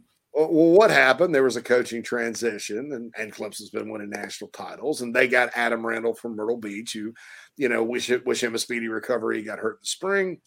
Uh, they got him, four star guy, and then the big loss for Stepp on the recruiting trail, I think, is Antonio Williams. That's the one that stings because they put in 16 months or 15, however long it was, and then Clemson comes in at the last minute and gets it, and and that stings, especially a kid from Dutch Fork with that kind of skill talent at that level. So that so that's his O for one. You know, he, and at the same time though, he got Kylie Horton uh, out of the state. Heard some good things about his upside, uh, and they got DJ Black from Chapman, who's a walk on. Who keep your eye on him. Um, and the state this cycle, 2023, uh, they don't. It's not really rich in wide receiver talent, right? Uh, there's no guys like Jalin Hyatt and that kid Davis that went to Virginia that you go, huh, Game, Gamecocks maybe should take a look at these guys. Um, and, and that's just kind of how that recruiting at that position's gone. Uh, you know, the last three receivers to get drafted uh, or uh, Deebo Samuel, Bryan Edwards, Shi Smith, arguably three of the best top playmakers of the Muschamp era, right? Uh, all really good, you know, all from the state of South Carolina. And by the way, two low four stars and a three star. Deebo was the lowest rated guy. Um, you know, so it's not always about that. So, you know, I, w- I would I would say, look, when you look at Justin Stepp's body of work, uh, and Clint chimes in says can't lose Mazeo Bennett 2024 out of Greenville High. Um, yeah, I mean, I, I think that's a key target right there. I think Yeah, any, that would be a tough loss. uh, You know, yeah, yeah, they're putting time in up here. yeah, they're they're way out ahead uh, of him uh, with with Mazeo now, but they were with Williams too. And Clemson came in and did what they did. Um, but I, you know, I, I- I look at it and and I think that when you consider kind of where everything's at uh, and, and what he's done with the room in terms of portal additions, uh, adding some guys from the high school level that are good evaluations. We'll see how we'll see how Samson turns out. And we'll we'll see how Horton turns out. Um, and and then getting current guys better. Uh, you know, I I think he's the you know right now uh, he's done the best job. Uh, I think of any receivers coach uh, this century, and that includes Steve Spurrier Jr. Now, Steve Spurrier Jr. could teach how to play receiver like like probably one of the probably the best in the country teacher wise, but there's like a scroll like like the, the Dead Sea Scrolls of, of guys he missed on in recruiting, either not recruiting him, losing him, doing whatever. Um, sort of other guys went and got his recruits for him. Uh, and then we all know what that Bryan McClendon really wasn't, uh, you know, didn't do a great job uh, evaluating, recruiting, whatever you want to say at receiver. So, uh, you know, and, and, and those are the only two receivers coaches the game guys have had since 05. So, uh, and the, the ones under Holtz, I don't, you know, Joker Phillips, Todd Fitch, I, I don't remember all that. So anyway, we uh we are uh late getting to the top of the hour break. And uh appreciate all you on the Nana's Porch chat line. We're gonna do a little buying and selling. Uh gonna read your responses, get to the iHelp Consulting mailbag, uh talk a little recruiting, got some good uh good scoop there. And also talk about the uh, Clemson Tigers a little bit. How about that? Uh, Everybody loves that, right? Yeah. and go, go, go watch the uh, Brandon Walker's Barstool Sports rant about the Tigers, uh, and not, not really about their program and all that, but I want to talk about that rant. See what you guys think about it, uh, and then also talk about the, their anonymous Twitter brigade uh, that's out there at every turn creating anonymous accounts and tweeting mean stuff at the Gamecocks. Oh my God. We'll be back after these messages. If you're a listener, you know I feel strongly that if you're in the upstate and are in need of real estate services, Cindy Searfoss is your go to person. Searfoss of Coldwell Banker Caine uh, can help you with any of your realty needs right there in the upstate of South Carolina Greenville, Spartanburg, Anderson, Oconee, uh, Pickens, wherever you are. Cindy can help you with that. She's married to a diehard Gamecock fan, has been in the upstate for more than 35 years right there in my hometown of Spartanburg, Daniel Morgan Avenue. Contact Cindy 864 414 5271 or email csearfoss, C S E A R F O S S, at cbcaine.com, C B C A I N E. That's Cindy Searfoss, a proud sponsor of the Inside the Gamecocks podcast. Check her out. We've already gotten several emails from listeners uh, that are very impressed with her professionalism and her ability to help you with your real estate needs. 864 414 5271, Cindy Searfoss of Coldwell Banker Caine. If you're looking to sell or buy multifamily property right here in South Carolina, the Bergeson team of REMAX at the Lake can help you get to closing fast and easy. Adam and Derek Bergeson both are very proud Gamecocks and are more than happy to assist you with any of your commercial real estate needs all across the state. You can email Adam at abergeson at remax.net. That's A-B-E-R-G-E-S-O-N at remax.net to get your next deal underway. The Bergeson team, proud sponsors of Inside the Gamecocks. Hey, man, are you sick and tired of your business computer guy? Yes, he takes forever to call me back and doesn't always respond to the requests. Yeah, same here. I'm paying him good money. I constantly have issues, and I'm worried he's not backing up my network and securing it properly. Oh, I feel that, man. My head hurts, but I have a good lead on a good idea. I'm calling your boy Matthew Odom today from Heritage Digital. Heritage Digital is an IT firm that specializes in making sure your IT network runs like a dream. If you have one or 500 employees, it doesn't matter. They do it all for one monthly fee and have clients from South Carolina all the way to California. Yeah, I heard that monthly fee's low too. So I don't know why I didn't even think of that. Uh, do you have 843 699 1001 as Matt's contact number? Yeah, man, I sure do that. Or you can go to heritagedigital.com. Man, I hear they do a no cost assessment. Boy, this will help me. Yeah, I bet. I'm getting on that and encouraging everyone else to do the same. Heritage Digital, 843-699-1001 or heritagedigital.com, a proud sponsor of Inside the Gamecocks, the show. Family vacations, a new car, a new boat, all cost money, but you don't necessarily have to make more to afford any of that if you can save cash that's flying out the window now. iHelp Consulting can help you finally get the kids to Disney World, upgrade the minivan, or drop that new boat in the water next summer. Let Daniel and I iHelp Consulting consult with you. No fees, just savings. You pay them a percentage of those savings. Save on essential services, credit card fees, you name it. Let them find it. These folks are incredible. iHelpConsulting.com. How can I help you? Let's say you need catering, you need a food truck, you just need to get some delicious food to feed some people. Nana's Porch is the place for you. I, have known Chris, the owner, for years now. Uh, they helped with the Big Spur Golf Tournament uh, catering it. It was delicious. I highly encourage you uh, to go visit nanasporch.com. That's nanasporch.com right now uh, to take a look at their services, their menu items, everything you may need for your event, the professionalism, the food, the taste. Uh, it's unrivaled uh, in this space. 336 259 7550 is the phone number. Or again, go to nanasporch.com. Uh, we talk about them all the time. They uh, sponsor the chat line here on the podcast, but uh, wanted to tell you about it right here, straight from JC. Tell them JC sent you, uh, and please support this Gamecock owned and operated business. Also, a proud sponsor of Inside the Gamecocks, the show. Are we back? Yes, sir. Welcome back. Welcome back, Cotter. Welcome back. That's a good. That's a good dream for your ticket out. Yeah, great, great theme song. Sounds great, Phil. Yeah, we, we need we need top of the hour music, but uh, we may just have you fill. Um, or, I mean, have, have, have you sing? By the way, uh, listen, the mule, the mule. Remember, I debuted the the mule yesterday. The, the mule.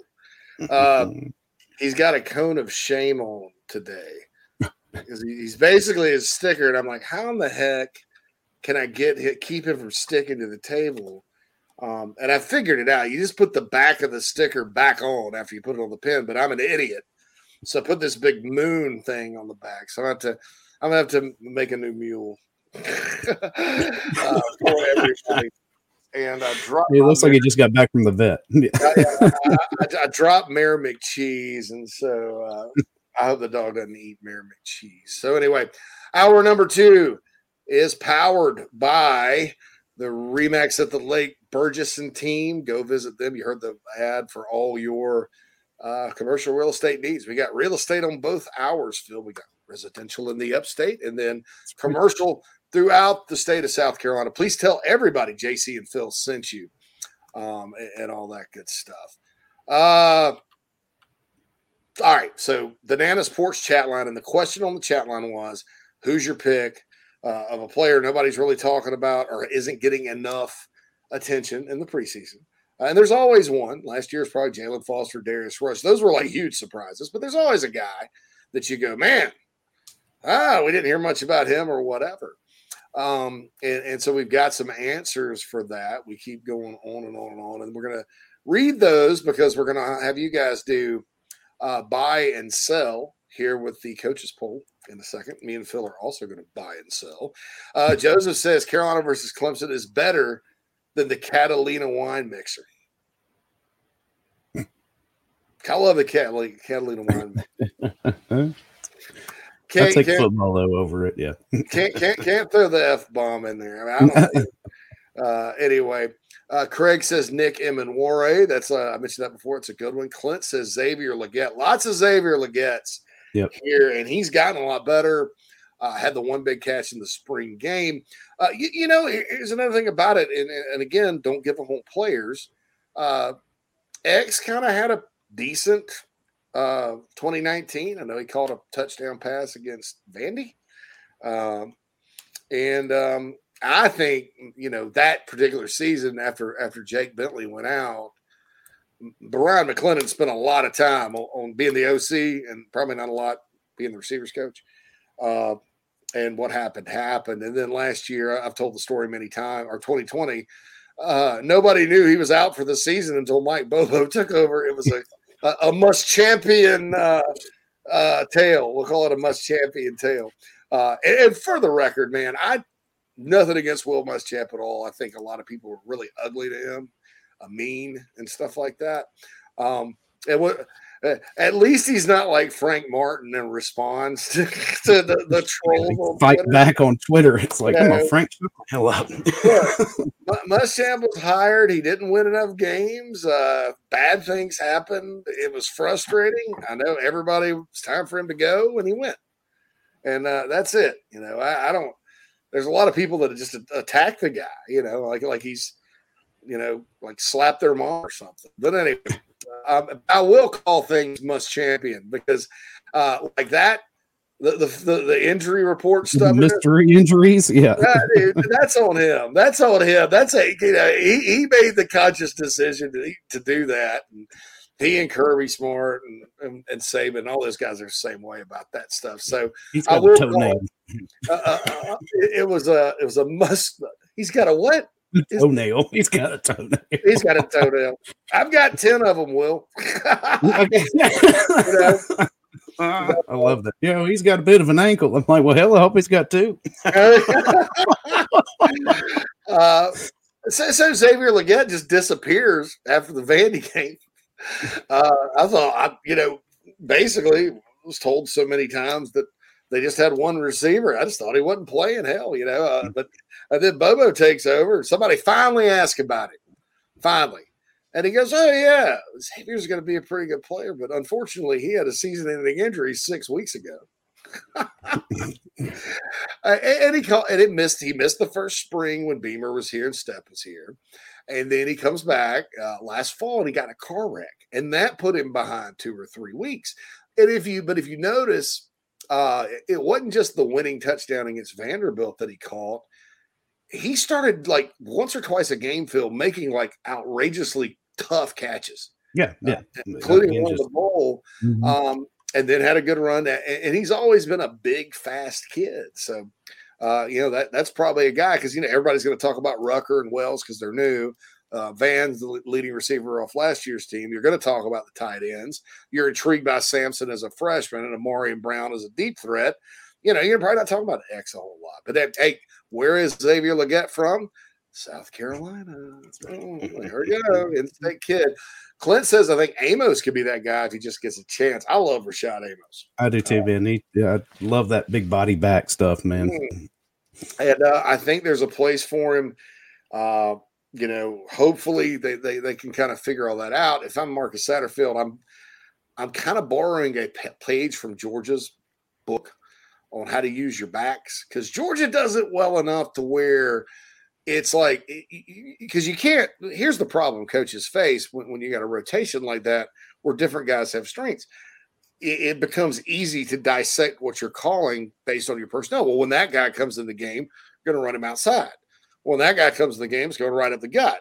Uh, and defenses are they get wise to that. So coaches have to be careful about it. Georgia last year, uh, I noticed this sort of mid-season because they did play three an awful lot. Everybody kind of had their role, but they disguised it well. You know, James Cook was definitely the receiving back. Uh, Zeus White was definitely the the, main the main back. Uh, McIntosh was a tough yardage guy you know, that kind of thing. So, I, and I, I noticed it. And I'm like, man, they do a great job of not telling you what's coming, but getting their backs plenty of touches. Uh, Saunders says, I hope RJ Roderick plays to the level we all want him to. Yep. And look, man, think about Roderick when he was a true freshman. I think it was 2018.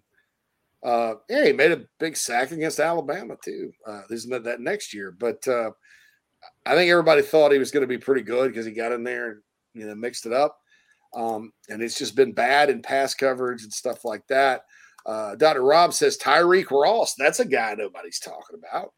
Because mm-hmm. um, Ross was a transfer from Washington State last year, played some special teams, uh, started and played, uh, I think, 12 games as a true freshman for Mike Leach, the Pirate, out in Pullman.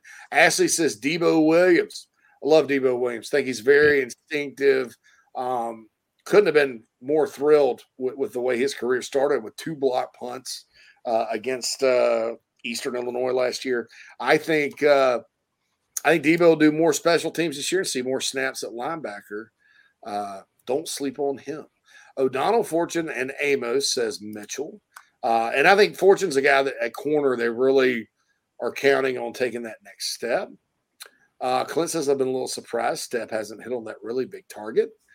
Yeah, but I don't know who who that that would be realistically. I mean, the kid Greathouse from Austin. Uh, you know, how realistic is it you're going to beat Notre Dame on a kid from Austin, Texas? Not probably not right now at this point. And uh, development is where really, I mean, Stepp I think has shown himself here early on. I mean, you got receivers dropping a lot less passes, things like that. It's like that you want to see that. The recruits will come. Yeah. Also, said, and the most important thing is though that he flipped you know, when you're talking about recruiting, the purpose of recruiting is to flip your personnel or or to improve your personnel. And he's flipped that room in a year. You know, I mean, I I think this receiving core has a chance to be really good. Their size, their speed, you know, whatever. Uh, but but but I get you, Clint. I mean, everybody wants to see him go get the four or five star guy, right? Uh, Austin says uh, his surprise players Trayvon Kenyon, who had a really good spring game, who came on uh, improved. Uh, he was another one last year that improved more than anybody. I, the the former staff, uh, I could tell you this, and when the new staff got there, nobody thought he was going to play. He's horribly out of shape. I remember his film coming out of high school in North Carolina was outstanding, especially on defense. He can play. He's reshaped. He's worked hard. Uh, I thought in the spring game he was a step quicker after catching the ball. Um, so that that guy, and then then Boogie Huntley. Uh, I've got a probably an article coming out on Boogie Huntley soon where I'm just going to call it. I, I, think he starts this year and has a big year.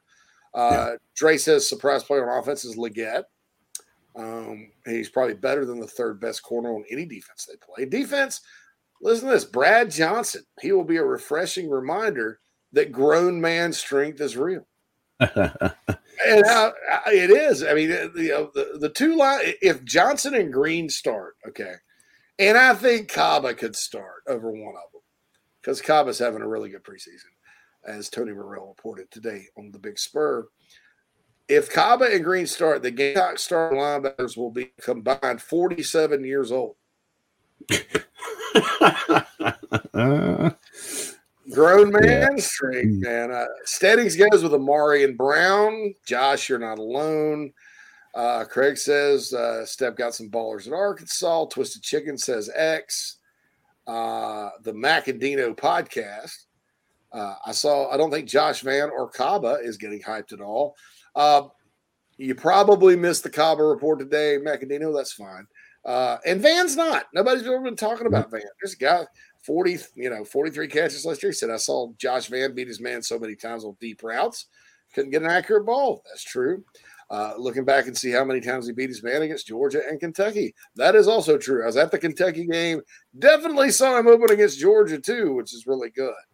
Uh, Mitchell says Phil's feeling more comfortable. I like it. I don't think Phil was ever uncomfortable, but like anything, you know, you don't dive in the water like you know the cold water you dive in. Sometimes it takes a little while to get oh, used yeah, to. Get that? Yeah, yeah. I'm just shaking off the shivers, right? Yeah, yeah, yeah, exactly. If he's getting paid by words spoken, you gave yourself a raise the last few episodes, Philly. Philly. I've never. I've never heard Phil called Philly. Pro no, that's Phil, one. Probably, yeah. I may rotate through some nicknames on the screen or whatever, but yeah. Philly's never really been one I've stuck with. Yeah. Yeah. Uh, Stogner on offense, Craig says. Yeah. And, you know, because Stogner came in over the summer and because of Jaheim Bell, uh, people don't talk as it's almost like they go, oh, and Stogner. Like I said, uh, you know, because and this is what I like about this roster because every time you kind of get through it and you forget to mention a guy, you're like, oh, that guy's still there, or oh, that guy's there. Uh, Stogner's like those big, tall Notre Dame uh, tight ends they had there for a while. Craig Craig just throws in the random. He's got a knee. Uh, Corey says, I heard Beal Smith looks great on special teams, and he may have a bigger role there than in the backfield. Interesting stuff, Corey. Uh, um, mm-hmm. I, I think if Lloyd plays like I think he will, uh, I, I, think Christian's going to get some carries and play, but it's going to kind of be more like a uh, let's say be spelling, you know, yeah, yeah, I guess, you know. Yeah, it'll be more like a Kevin Harris to Sean Fenwick sort of split. And then don't forget the guys on the outside. And then don't forget you got to give Jaheim Bell some. I mean, there's a lot of different guys you got to get carries, but uh, I think it'll be more like 65, 35, 70, 30.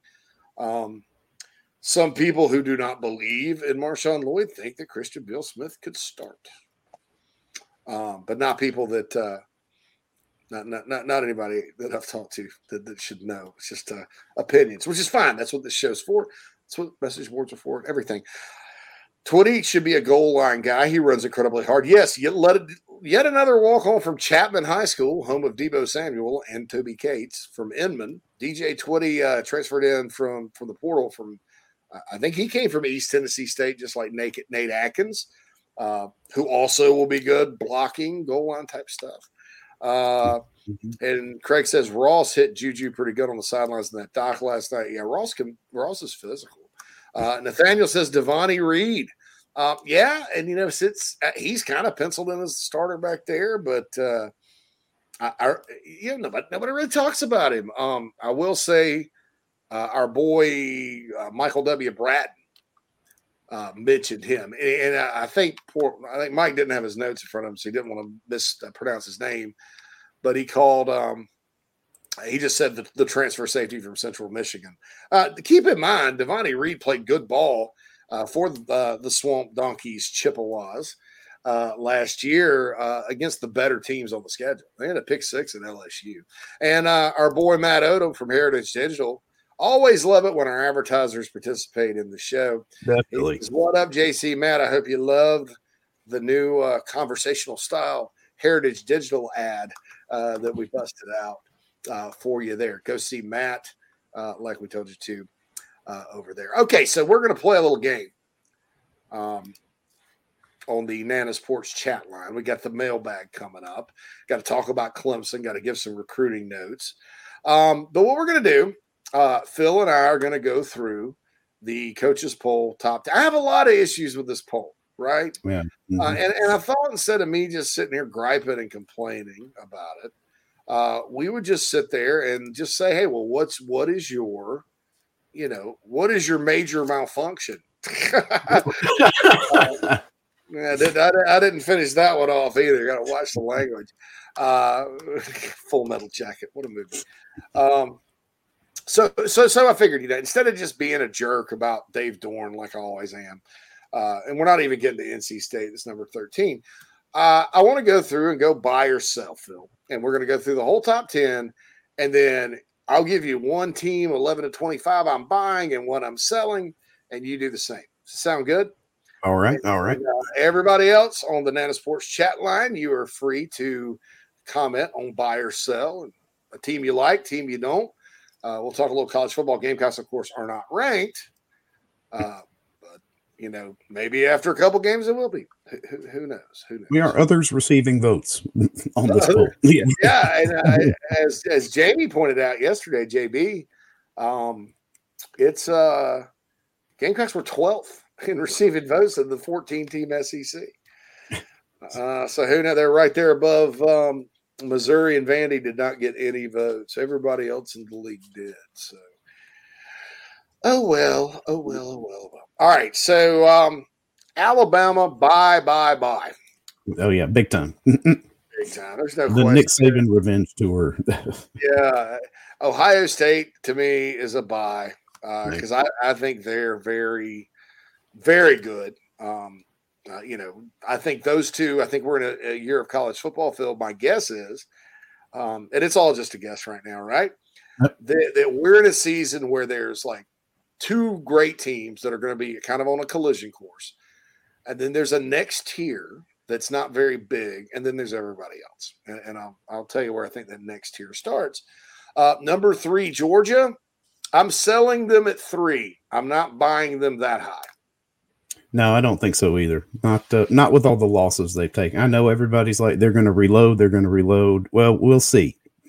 we'll see. Is it a reload or are they going to have to rebuild? Yeah. Uh, that, that, that that's the thing there, and and you know once Kirby Smart does that, if he does, if they do reload this year and they're back in the hunt, then I think it's safe to say, hey, they have recre- recreated Alabama in the East. But uh, let's just wait and see on that. Let's just wait and see. Um, I do think they're going to be awfully good. I would pick them to win the East. I just don't know about third in the country. Clemson is fourth. Uh, this is tough because, and I'm going to say, I'm going to say sell the Tigers that high, but I don't really know because because here's the thing they they're set up a lot like Georgia was heading into this past season, where there are major questions on offense, but they could have an elite defense. Um, but what are the chances, Phil, of two uh, teams that we had questions about their offense that, that are elite on defense um, being as dominant as Georgia in back-to-back years? I don't I don't know. Maybe Clemson is. Um, Uh, but I, I to just don't a fourth. I, I think a lot. I think there's a lot of schedule baked into this. Yeah, but you know, I mean, there's got to be. Course, that's with them every year. You know. Yeah, yeah, that's true. The Tigers play at Notre Dame and they come in fifth. All right, so there's a I think Notre Dame is kind of the borderline tier two group. Um they open up in Columbus at Ohio State and they play Clemson. They got two top five games on their schedule. Uh I don't I don't know, you know, if I would have them higher, but uh, I'm gonna I'm gonna kind of buy them at fifth. Uh, I, I think that's a good spot for the Irish. Uh, you know, th- this may be a year where they go and, and get waxed in their opener. Um, you know, and then when, when the rest of them like Yeah, but then yeah, win out. Right. Yeah. Exactly. Yeah. Mm. uh, Michigan definitely selling Michigan at sixth. I, I just I know their schedule's favorable, uh, very favorable. Uh, uh, Phil Steele thinks they could go march into the game in Columbus at the end of the year at eleven and zero, and and they could if you look at And it. yeah, they might. I'm just not. I'm, I, they might, but I'm. I'm, I'm not. Uh, I'm not. I'm, I'm selling them. Uh, A and M at seventh. I'm selling. I think this is based on recruiting hype. Um, and uh, but you know they're going to be better at quarterback. They do have some weapons. They do have a lot of talent. Uh, I just think when you're replacing your entire D line, I don't care how many five stars you landed at that spot, there's going to be an adjustment. But here it is, JC. It's like uh, I, I, was thinking about this the other day. I was like, is is Jimbo's tenure at A and M gonna be summed up with he's a year away? Like he's always a year away. I, I said that about them last year because I right. Haynes King was going to start all season. I said he'll he'll take his lumps, but then he'll be back in the he'll be back in the high life again. And then lo and behold, here's Max Johnson. Here's the kid they brought in from high school. The Jimbo says this is the best ever. I don't know. I'm selling them, I, and I think if you're South Carolina, um, and that game's a long way off, obviously, but it's in Columbia. They've rubbed your nose in it the last three years badly 30 to 6, 48 to 3, 44 14. Uh, it's two weeks after they play Bama. If you're going to get them, this is a good year to get them. And I know it sounds crazy because they've owned the Gamecocks, but uh, if this is a year, you can get it's doable. You know, I, I don't think there's this massive gap right now. Um, you know, based on the preseason, obviously. So I'm selling A and M. Uh, eighth is Utah. I'm buying them, moving them up. I think Utah's gonna have a heck of a team. I agree. I agree. I think eight might be a little low when we look at it at the end of the year. Yeah, I'm gonna buy Oklahoma. Uh, I know opinions are mixed on Brent Venables in the state of South Carolina, uh, but um, I, I, think Dillon Gabriel, that offense they're going to run with Jeff Lebby, uh, to me, I like it better than Lincoln Riley's offense, and I like Lincoln Riley's offense. But uh, uh, I think they're going to go up and down the field on people.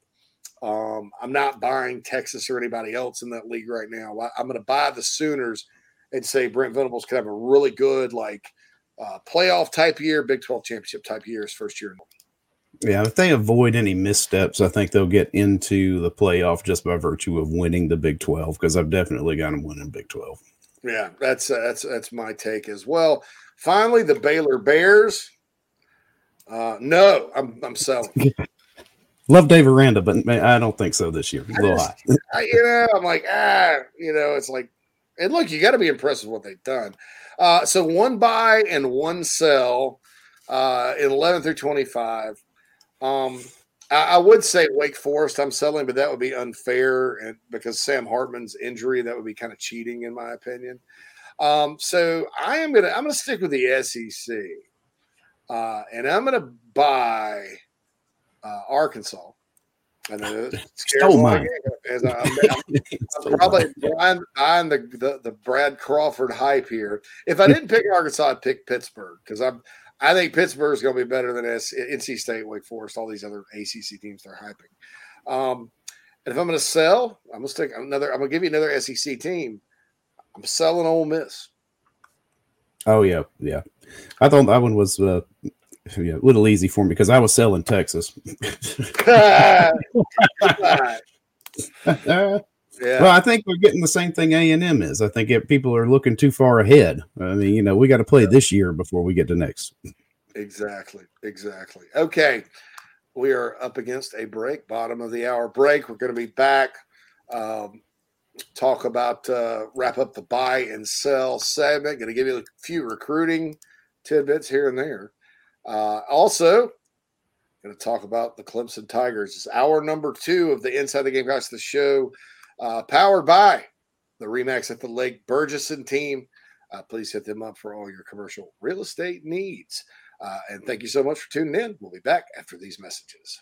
If you're looking to sell or buy multifamily property right here in South Carolina, the Bergeson team of Remax at the Lake can help you get to closing fast and easy. Adam and Derek Bergeson both are very proud Gamecocks and are more than happy to assist you with any of your commercial real estate needs all across the state. You can email Adam at abergeson at remax.net. That's A-B-E-R-G-E-S-O-N at remax.net to get your next deal underway. The Bergeson team, proud sponsors of Inside the the Gamecocks. Attention golfers of all ages and skill sets. Former Gamecock golfer Meredith Taylor will be a full time golf instructor in the Midlands of South Carolina very, very soon. You want to take advantage of this opportunity. If you're like me and you got to get a whole lot better at golf, or even if you're looking to refine your swing, Meredith is the person you need to go to. She's competing in her final USGA Mid Amateur tournament this summer before going full time into teaching and coaching individuals. If you're in South Carolina, Meredith will be conducting in person golf lessons at the Country Club of Lexington. Half hour, hour on course. She'll play 9 or 18 with you. If you're out of state, though, this is really exciting. She'll be conducting virtual lessons. You can send in your swing for her expert analysis. Also, in November, she'll launch an online course with video instruction for all ages and skill levels. Meredith has 20 plus years of knowledge, former SEC golfer, all of that. So contact her on Twitter at Mer Taylor, at M E R T A Y L O R, or go to McKellarEnterprises.org. McKellar spelled M C K E L L A R Enterprises.org. Her email's on the website, so you can connect with her for any other questions. Go get your golf game in order. Take advantage of Meredith Taylor and her services. Family vacations, a new car, a new boat, all cost money, but you don't necessarily have to make more to afford any of that if you can save cash that's flying out the window now. iHelp Consulting can help you finally get the kids to Disney World, upgrade the minivan, or drop that new boat in the water next summer. Let Daniel and iHelp Consulting consult with you. No fees, just savings. You pay them a percentage of those savings. Save on essential services, credit card fees, you name it. Let them find it. These folks are incredible. iHelpConsulting.com. How can I help you? Hey, man, are you sick and tired of your business computer guy? Yes, he takes forever to call me back and doesn't always respond to the requests. Yeah, same here. I'm paying him good money. I constantly have issues, and I'm worried he's not backing up my network and securing it properly. Oh, I feel that, man. My head hurts, but I have a good lead on a good idea. I'm calling your boy Matthew Odom today from Heritage Digital. Heritage Digital is an IT firm that specializes in making sure your IT network runs like a dream. If you have one or 500 employees, it doesn't matter. They do it all for one monthly fee and have clients from South Carolina all the way to California. Yeah, I heard that monthly fee's low too. So I don't know why I didn't even think of that. Uh, do you have 843 699 1001 is Matt's contact number? Yeah, man, I sure do that. Or you can go to heritagedigital.com. Man, I hear they do a no cost assessment. Boy, this will help me. Yeah, I bet. I'm getting on that and encouraging everyone else to do the same. Heritage Digital, 843-699-1001 or heritagedigital.com, a proud sponsor of Inside the Gamecocks, the show. Welcome back, everybody. Final segment of Inside the Gamecocks, the show. Uh, th- this has just flown by today, Phil. I know, I know. This has been. Uh, we we got a lot more on our things we were going to talk about than we're actually going to get to talk about today. yeah, uh, no doubt. Uh, you know, Xavier McLeod. Somebody asked about that earlier. Still haven't nailed that down. I think Saturday. Uh, I had heard today. We'll, we'll see. You know, if he's making a video or not. Uh, Phil, there is an update on uh, four-star DeMatha defensive end no, he's not from DeMatha. I'm sorry. He's from Maryland, though. Uh, uh, four star elite uh, defensive end Desmond Uziamolo. Uh, why don't you uh, let the people know what you've been hearing? Actually, hold on. Let me get that pulled up here, JC. Because yeah, you got the notes here, the Desmond notes. I I, uh, I snuck those in. oh, snuck those in today. Um, so yeah, everything my so, computer's working slow. and he's announcing August 29th, so 18 days from today. So it's a uh, like I mentioned the roller coaster earlier. It's probably going to be a, an up and down roller coaster thing. Um, oh yeah, yeah, but the 50-50 still with between Ohio State and uh, South Carolina on that one. That'd be a big pickup for us. Yeah, the Ohio State insiders on um, 24/7 Sports have talked about that. Uh, and, and, I'll say this: if you're going to recruit the DMV, which is Greater DC, uh, these days you're going to run into uh, Big Ten powerhouses. You're going to run into Penn State, Ohio State. Penn State historically has uh, recruited the area well. Larry Johnson Sr. Uh, was their D line coach. They got Paterno in on all those guys. That's why Maryland hates their guts. People don't realize like just how close uh, DC Baltimore is to State College. You, kind of instead of going snaking up the coast toward like uh, Jersey and Philly and, and, Delaware, if you look at a map, there's a highway that just runs straight up from DC into the middle of PA, and that's where State College is. So it's close to home for a lot of those kids.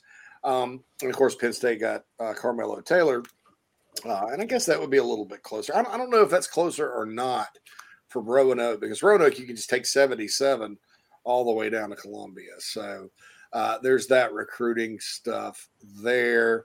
Um, also, uh, you can stream the show all the time on at the big at the big at the Big Spur Pod on Twitter, uh, YouTube, the Big Spur YouTube account. Please, uh, if you're on our YouTube account streaming, we love it. We love you.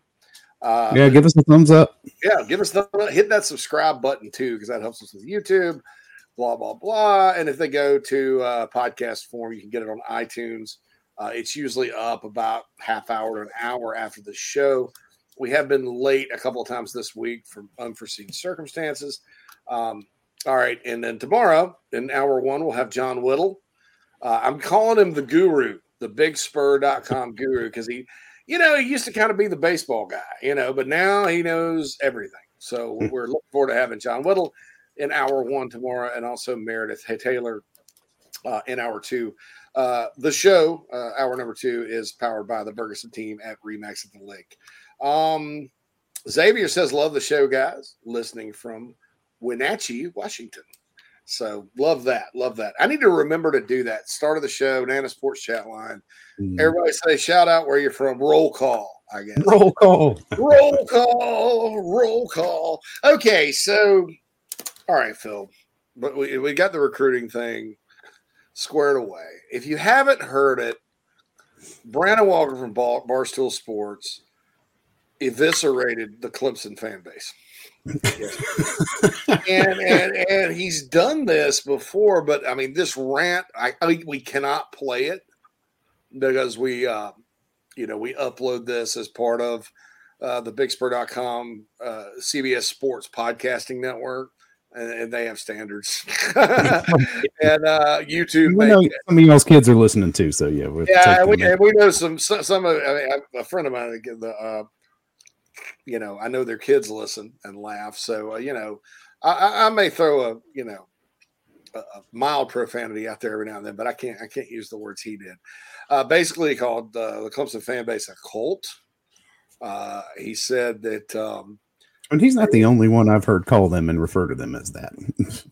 I've heard it through the grapevine before, uh, uh, and he, he he said something about like where he said that they they just pretend like they're just out there playing football for Jesus, and I was like, oh man, that's cringy. This all started when Tommy Bowden was the coach, and it's kind of a playbook, a page out of his dad's playbook. Um, and I'm not I'm not questioning anybody's faith. I'd never do that. Uh, I don't have any knowledge uh, about what Dabo Swinney, Tommy Bowden, Bobby Bowden's relationships like with the Lord. I have no idea. However, um, I, I will say this, and, and I, out of respect for the fan base we all share the state with, uh, I, am not going to pile on. Uh, I'm not going to. I'm not going to defend anything. I'm just going to say it's kind. It was kind of funny. If he'd have said it about Stanford or somebody, I would have still thought it was funny. Uh, but I will say this: there was a message board post. I don't know which one the sites it was, but uh, it was shortly. And I think Message Board Geniuses uh, got it and tweeted it out. Um, so Brent Venables takes the Oklahoma job, right? And and look, man, Clemson, it is a tribute to Clemson as a job, as a place to live, uh, as a community, uh, to Dabo Swinney, to their administration, that Brent Venables stayed there as long as he did and turned down some pretty dang good jobs to stay. Okay. Oklahoma is ranked what all time wins in the history of college football? Yeah, uh, story okay. program. all right. So it's, let's just say it's a it's a, it's a story program and leave it at that. I mean, uh, you know, I, I I don't know too many people that would have turned down the Oklahoma job, right? Uh, and, and, so Brent Venables, oh, they're fourth, okay, behind Michigan, Ohio State, and Alabama. There goes there's Oklahoma, and then they're and they're right above oh Notre Dame, You know, uh, all these schools, LSU, Auburn, Clemson's twentieth, right there behind uh, Wittenberg and Auburn, right above Texas A and M uh, in West Virginia. Uh, for those of you that are wondering, South Carolina is probably way on down there a little bit. Yeah, they're 94th behind Furman. Oh well. Uh, so, so, anyway, you know, look, Oklahoma, one of the best jobs in the country, best programs in the country. Brent Venables finally leaves. That's the type of job he wanted. Keep uh, on top of that. He's from out there. He, he coached at Oklahoma under Bob Stoops. He went to Kansas State. He's from Salinas, Kansas. That's that's his that's his area, right, man? So he leaves for Oklahoma. There was a post on a Clemson message board. Now, message boards are anonymous, so it could have been somebody trying to be funny or cute. I don't think so. I have to, really and, and it said something like this I have to question Brent Venables' relationship with the Lord uh, because he would leave this place for Oklahoma. I'm worried about his faith. what?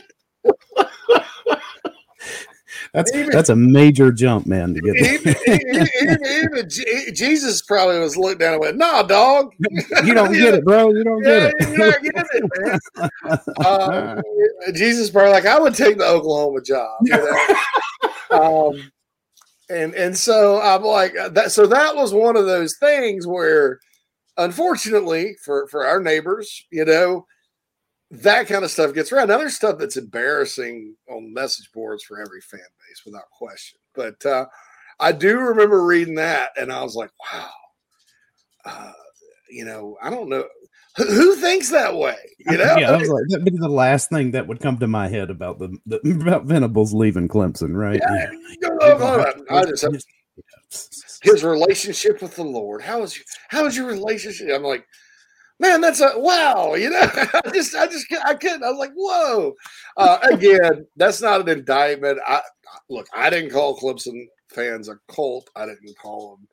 Uh, you know, I'm not, I'm not questioning anybody's faith. That's just not something I like to do. But uh, even, even in the nature of a heated rivalry. Um, but I will say I did notice that, and I will say this: the, the, one, the only thing that bothers me uh, about Clemson Nation, and I, I'm convinced it's one guy, uh, and I'm I'm close to kind of doing some detective work and closing in on who he is. And, and if I find that out, uh, I'm, I'm, uh, he may get exposed a little bit, but I, I, don't know exactly. But there are a lot of anonymous Clemson Twitter accounts that sit there all day and churn out anything anybody says halfway positive about South Carolina or even neutral they just bash them. They bash me. They bash anything.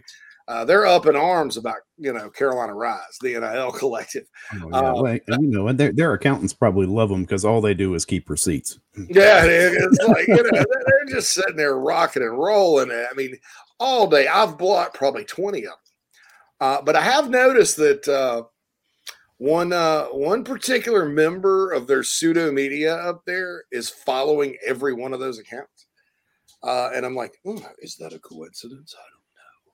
Um, so if I ever find out who it is, I'm calling them out because I mean they're they're almost sick. It, it's almost scary, you know, because you kind of sit there and go, this goes beyond the rivalry. This is sort of obsessed.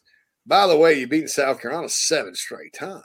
Yeah, right. Or it six? It's six or seven. I mean, it's been a while. You've won national championships. I don't ever see them tweet about, "Hey, they won the national championship." Yeah, no. I just see bad things about South Carolina. So I'm like, wow, you know, that's uh that's tough. That's tough right there. Um, however, Josh says don't use Dabo's name in vain. I agree. Uh, Dylan's asking Xavier where he's at. Uh, Dylan's stationed in Fort Lewis. My brother almost went to Fort Lewis, pretty part of the country, um, and all that. Josh reminds me to keep it PG. So I, I just want to say that about the Clemson rant. I, I want. I, I, think it's a funny rant. It'll be funny about anybody. Like I said, not question anybody's faith. Thought it was funny, and uh, those people that have the anonymous Clemson Twitter army can, uh, you know, I, I, I think. Uh, I think if somebody set their face on fire, I would try to put it out with bricks. uh, in real life. Uh, you know, but anyway, uh, so there's that uh, with that. We forgot the iHelp Consulting mailbag. Um, one guy that we banned from the chat, right? We thought he was a Clemson fan, and he's not. He, the guy that was asking the questions about Carolina Rise and the the the financials, he's a CPA or worked at accounting and tax law or something, tax compliance, Hmm. and uh, so that's why he was asking. He was just curious. And so we banned him. We thought he's a Snoopy Clemson Yeah, fan. that, that was my fault. I apologize. I'm And like, yeah, you know what? no, no, I have to listen to that again. I, I I was I was all for it, right? So, uh, and again, two ways to get in the iHelp Consulting mailbag. You can tweet that at the Big Spur Pod, or you can also email inside the Gamecocks at gmail.com. Um, so he sent an email and all that good stuff. Uh, Kevin says, and this is off of Twitter, or Joey Sock says, just saw Carmelo Taylor uh, commit to PSU. Any insight on this? Thought Virginia Tech was the main competition. You know, everybody kind of assumed that, Joey, but uh, you know, I I was trying to tell people that, that didn't make any sense, right? So um, so that's the deal there. Uh, Gamecock Pastor says, uh, hanging on everywhere J.C. Shurburtt has said or written the past seven years. We all know he's the goat. I don't know about that, uh, but thank you. Uh, so today I'd, I'd like to get to know Phil a little better. Phil, what's your fondest Gamecock football memory? A game or a player, even a tailgate? I was thinking about that last night uh, after reading the tweet from Gamecock Pastor, and I'd have to go with, and it's kind of timely as well. Uh, I'd say the 01 Clemson game. That was the very first game I had attended in Williams-Brice Stadium. First time I tailgated at the fairgrounds. I was with my soon to be future missus. Uh, I don't think we all got to sit together because we just happened to luck up on tickets because it was a sold out game. Phil Petty's last game, uh, Mhm. home game. The uh, but just the atmosphere, getting in there and actually feeling it, and not just through the television, was great. And and not being on enemy territory up here, because you know when you grow up around here and somebody's got tickets to a game, they're giving you ten to one. It's usually out there in Pickens Yeah. But uh, but just remember, you know, Sheldon Brown's two picks. I mean, Clemson tried to make a game of it early, uh, penalized on that first touchdown, missed the extra point, really got them behind. And then when they finally did score another touchdown, couldn't convert the two points because Woody threw another pick, the third on the day.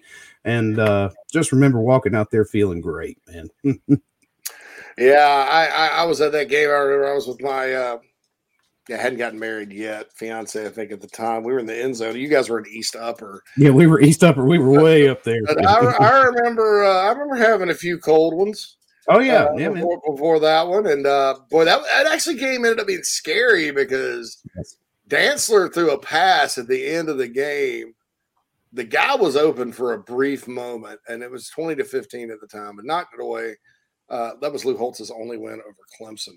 Um, Ke- Kevin says, "Love the content." JC, unable to listen to the new show live due to my job, but listen to podcast all day. I'm a UPS driver. Is it possible to get the show uploaded to Apple any sooner? Thanks, Chief. Yes, uh, Kevin, and also for you guys. Uh, and we've got like, look, looking at the numbers. The podcast numbers have been insane. The live stream numbers are great, uh, but the we still have a large group of you that listen to podcast format. So uh, it's usually going to be within an hour of the show ending. So by uh, what is it, two o'clock Eastern time? Yeah, Um, usually it all depends on how long it takes to download. yeah, yeah, and see, see, like today, I've got a, I've got, I'm be on the Spurs Up show right after this, uh, and then I'll, I'll then I got to go to the gym, but uh, I'm going to try to squeeze it in and and really hustle. Then also, you never know when my phone's going to ring, and that sets me back sometimes too. But I am going to make a commitment, uh, out to get it out quick uh, for you guys. We appreciate it.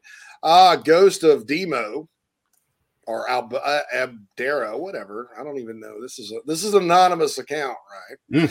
Uh, another one, a Gamecock anonymous account. Uh, Tennessee is the scariest offense, given that we stopped nothing. Uh, they did in the first half. After, however, I think talent gaps at line, linebacker and DB played a large role. Yeah, I you know DB is hard for me to say. The Gamecock defense was, and again, uh, with a team like Tennessee, you, you beat them with your offense. You, you, you don't they they went up and down the field on everybody they played, and the teams that beat them responded with offense. That's what was so critical about the the Jordan Burch pass series and putting Joyner in to run the Wildcat at the two. Because yeah, if you get points there, you're in it. You're yeah. still there. it's 14 to 7. You've counterpunched. See, Pitt got behind to them. Florida got behind. Them. Everybody got behind. You know, and you counterpunch it because it's when they force the tempo on you, it becomes a tempo football game. And you, you just you don't have any, you have to counter. It the teams that beat Tennessee countered, right? Yeah. So so there we go. Uh, Taylor says, how much pressure is on the coaches and program to take advantage of Rattler's talent this season? We've never had a quarterback with the potential to garner this much national attention, Heisman consideration, or NFL draft stock. Seems almost as important as winning eight games. I don't know. Um, yeah, Todd Ellis was a Heisman candidate back in the day. uh, yeah, after 87, definitely was. Um, but I think there's more pressure on Rattler himself. You know, I, mean, not necessarily the coaching staff. I, I do too, and and you know, because you know, you think now. Now look, let's say Spencer had played out the whole year at Oklahoma, uh, and just decided not to go pro, and to come to South Carolina, and he thrown for four thousand yards last year, and uh, got invited to New York and may not have won it, and all that. Then, if you're South Carolina, you don't want to screw it up. Um, but I don't, I don't know that, you know, there's a lot of pressure. I, I, think there's pressure on Marcus Satterfield this year uh, yeah. to, to, have a really good offense because mm. he's got some really good players, including Rattler. Um, but I, I, I, don't think like you know the program is going to fall apart if Rattler doesn't get in the Heisman mix, and and I think that. Uh, what what I would like to see happen was for him to have a really good year and get drafted because since the aforementioned Todd Ellis, the Gamecocks have not had anyone drafted. Uh, Mr. White, I'm going to get to your basketball question tomorrow for longevity. Uh, Jonathan says, "Love the new show. It's interesting, Phil. Would it be better for the program to beat maybe Tennessee and Kentucky?" than Georgia and Arkansas. My thought is Arkansas and South Carolina do not really compete for players. Georgia gets 90% of who they want. Uh, time to put Tennessee and Kentucky in their place. I'm going to say yes to the end of this, but man, you knock off Georgia and, and, and preseason darling Arkansas right now. Can you uh, imagine? You, you you just you've raised the ceiling on your expectations if you because because you know, you're looking at probably five and zero oh, you know knock on wood heading into Lexington uh, and that it's going to feel a lot better for the team, for the fans, everybody if we can roll in there that big. I actually think that, uh, yeah, I, I, you know, I, I, think it's just always big for South Carolina to to beat Georgia, Tennessee, Clemson. Uh, after that, probably Florida and North Carolina if they play them would be important. But uh, I always think that. So I think uh, I think it could be, you know, I, I agree with you. It, it's, you know, South Carolina, uh, and I said this the other day four games Florida, Tennessee, Kentucky, Missouri. If Carolina can win most of those games this year, that's that's good because that reverses a lot of crap, right? Yeah. Um, but how big would it be to knock off the Bulldogs in week three for the what what it would be the second time in four years? Beating Georgia? Um, yeah. Well, they're yeah. on their rise. Yeah. Oh, yeah. Yeah. Huge. Yeah. The, the narrative is going to change really, really quick. And if you go to Fayetteville and pull it out, and then you come home and do that, uh, that's kind of what Arkansas did last year when they knocked off Texas and Texas A&M back-to-back weeks uh, there at the beginning of the season. So, uh, thanks for the email, Jonathan. Uh, love it when you come in. Uh, okay, so like I said, Mr. White, I'm sorry for not getting to your two questions today, uh, but they require a longer response. I got to uh, dig into the basketball recruiting uh, plan. That's what he asked about. And he also asked about star ratings, which is something I'm very familiar with. We're running out of time. Uh, going to uh, get out of here. Uh, I got to get on another show here in a little bit, Spurs Up show with my guy Chris that was on with us earlier this week. Don't forget, we're going to wrap up the week tomorrow with John Whittle in hour number one, Meredith Taylor in hour number two. And this has been our first full week here, uh, Phil, the show. Uh, shoot, people are saying Phil hit his stride, loving it. And we didn't have, right. yeah, we didn't have any, um, any kind of uh, problems today. Rodney did chime in and want to sell Arkansas. Uh, so, and, and you might be right there, Rodney. You might be right. I keep going back and forth with, them. I just, uh, you know, but I, I, go back and forth with Kentucky, Tennessee, Georgia, everybody. I mean, it's kind of just a weird deal. Right the scariest things about Arkansas and Tennessee, I mean, in Kentucky, are they're just so well coached. Yeah, they are. I mean, they are just so well coached. They are well coached. And Clint to, to round out today's awesomeness on the Nana's Porch chat line. He, he was talking about how you beat a team like Tennessee with your offense. Uh, and and he said Spurrier beat Clemson that way. Yes, go look at the that was during the Chad Morris. Let's go super duper fast era. Super duper. I say super duper. Super duper. Super. uh, that was during that era. And uh, what Spurrier do? You know, that Carolina had about forty minutes time of possession. Okay. Yeah, put points on the board and ball control. yeah, yeah. Never about Steve Spurrier play ball control. Like, shoot, let's just hold on to the ball. I'm playing keep away. Shoot, you know. All right, guys. Thank you so much to our great, great audience. Uh, thank you, thank friends, you. Uh, our friends out there. So we will be back tomorrow. Like I said, John Whittle, Meredith Taylor joining us tomorrow uh, as we wrap up the first week of Inside the Gamecocks, the show. Don't forget, you can always get this on podcast format. We'll have it up ASAP. For Phil Mullinax, is JC Shurburtt. This has been the show. Thanks for listening, everybody.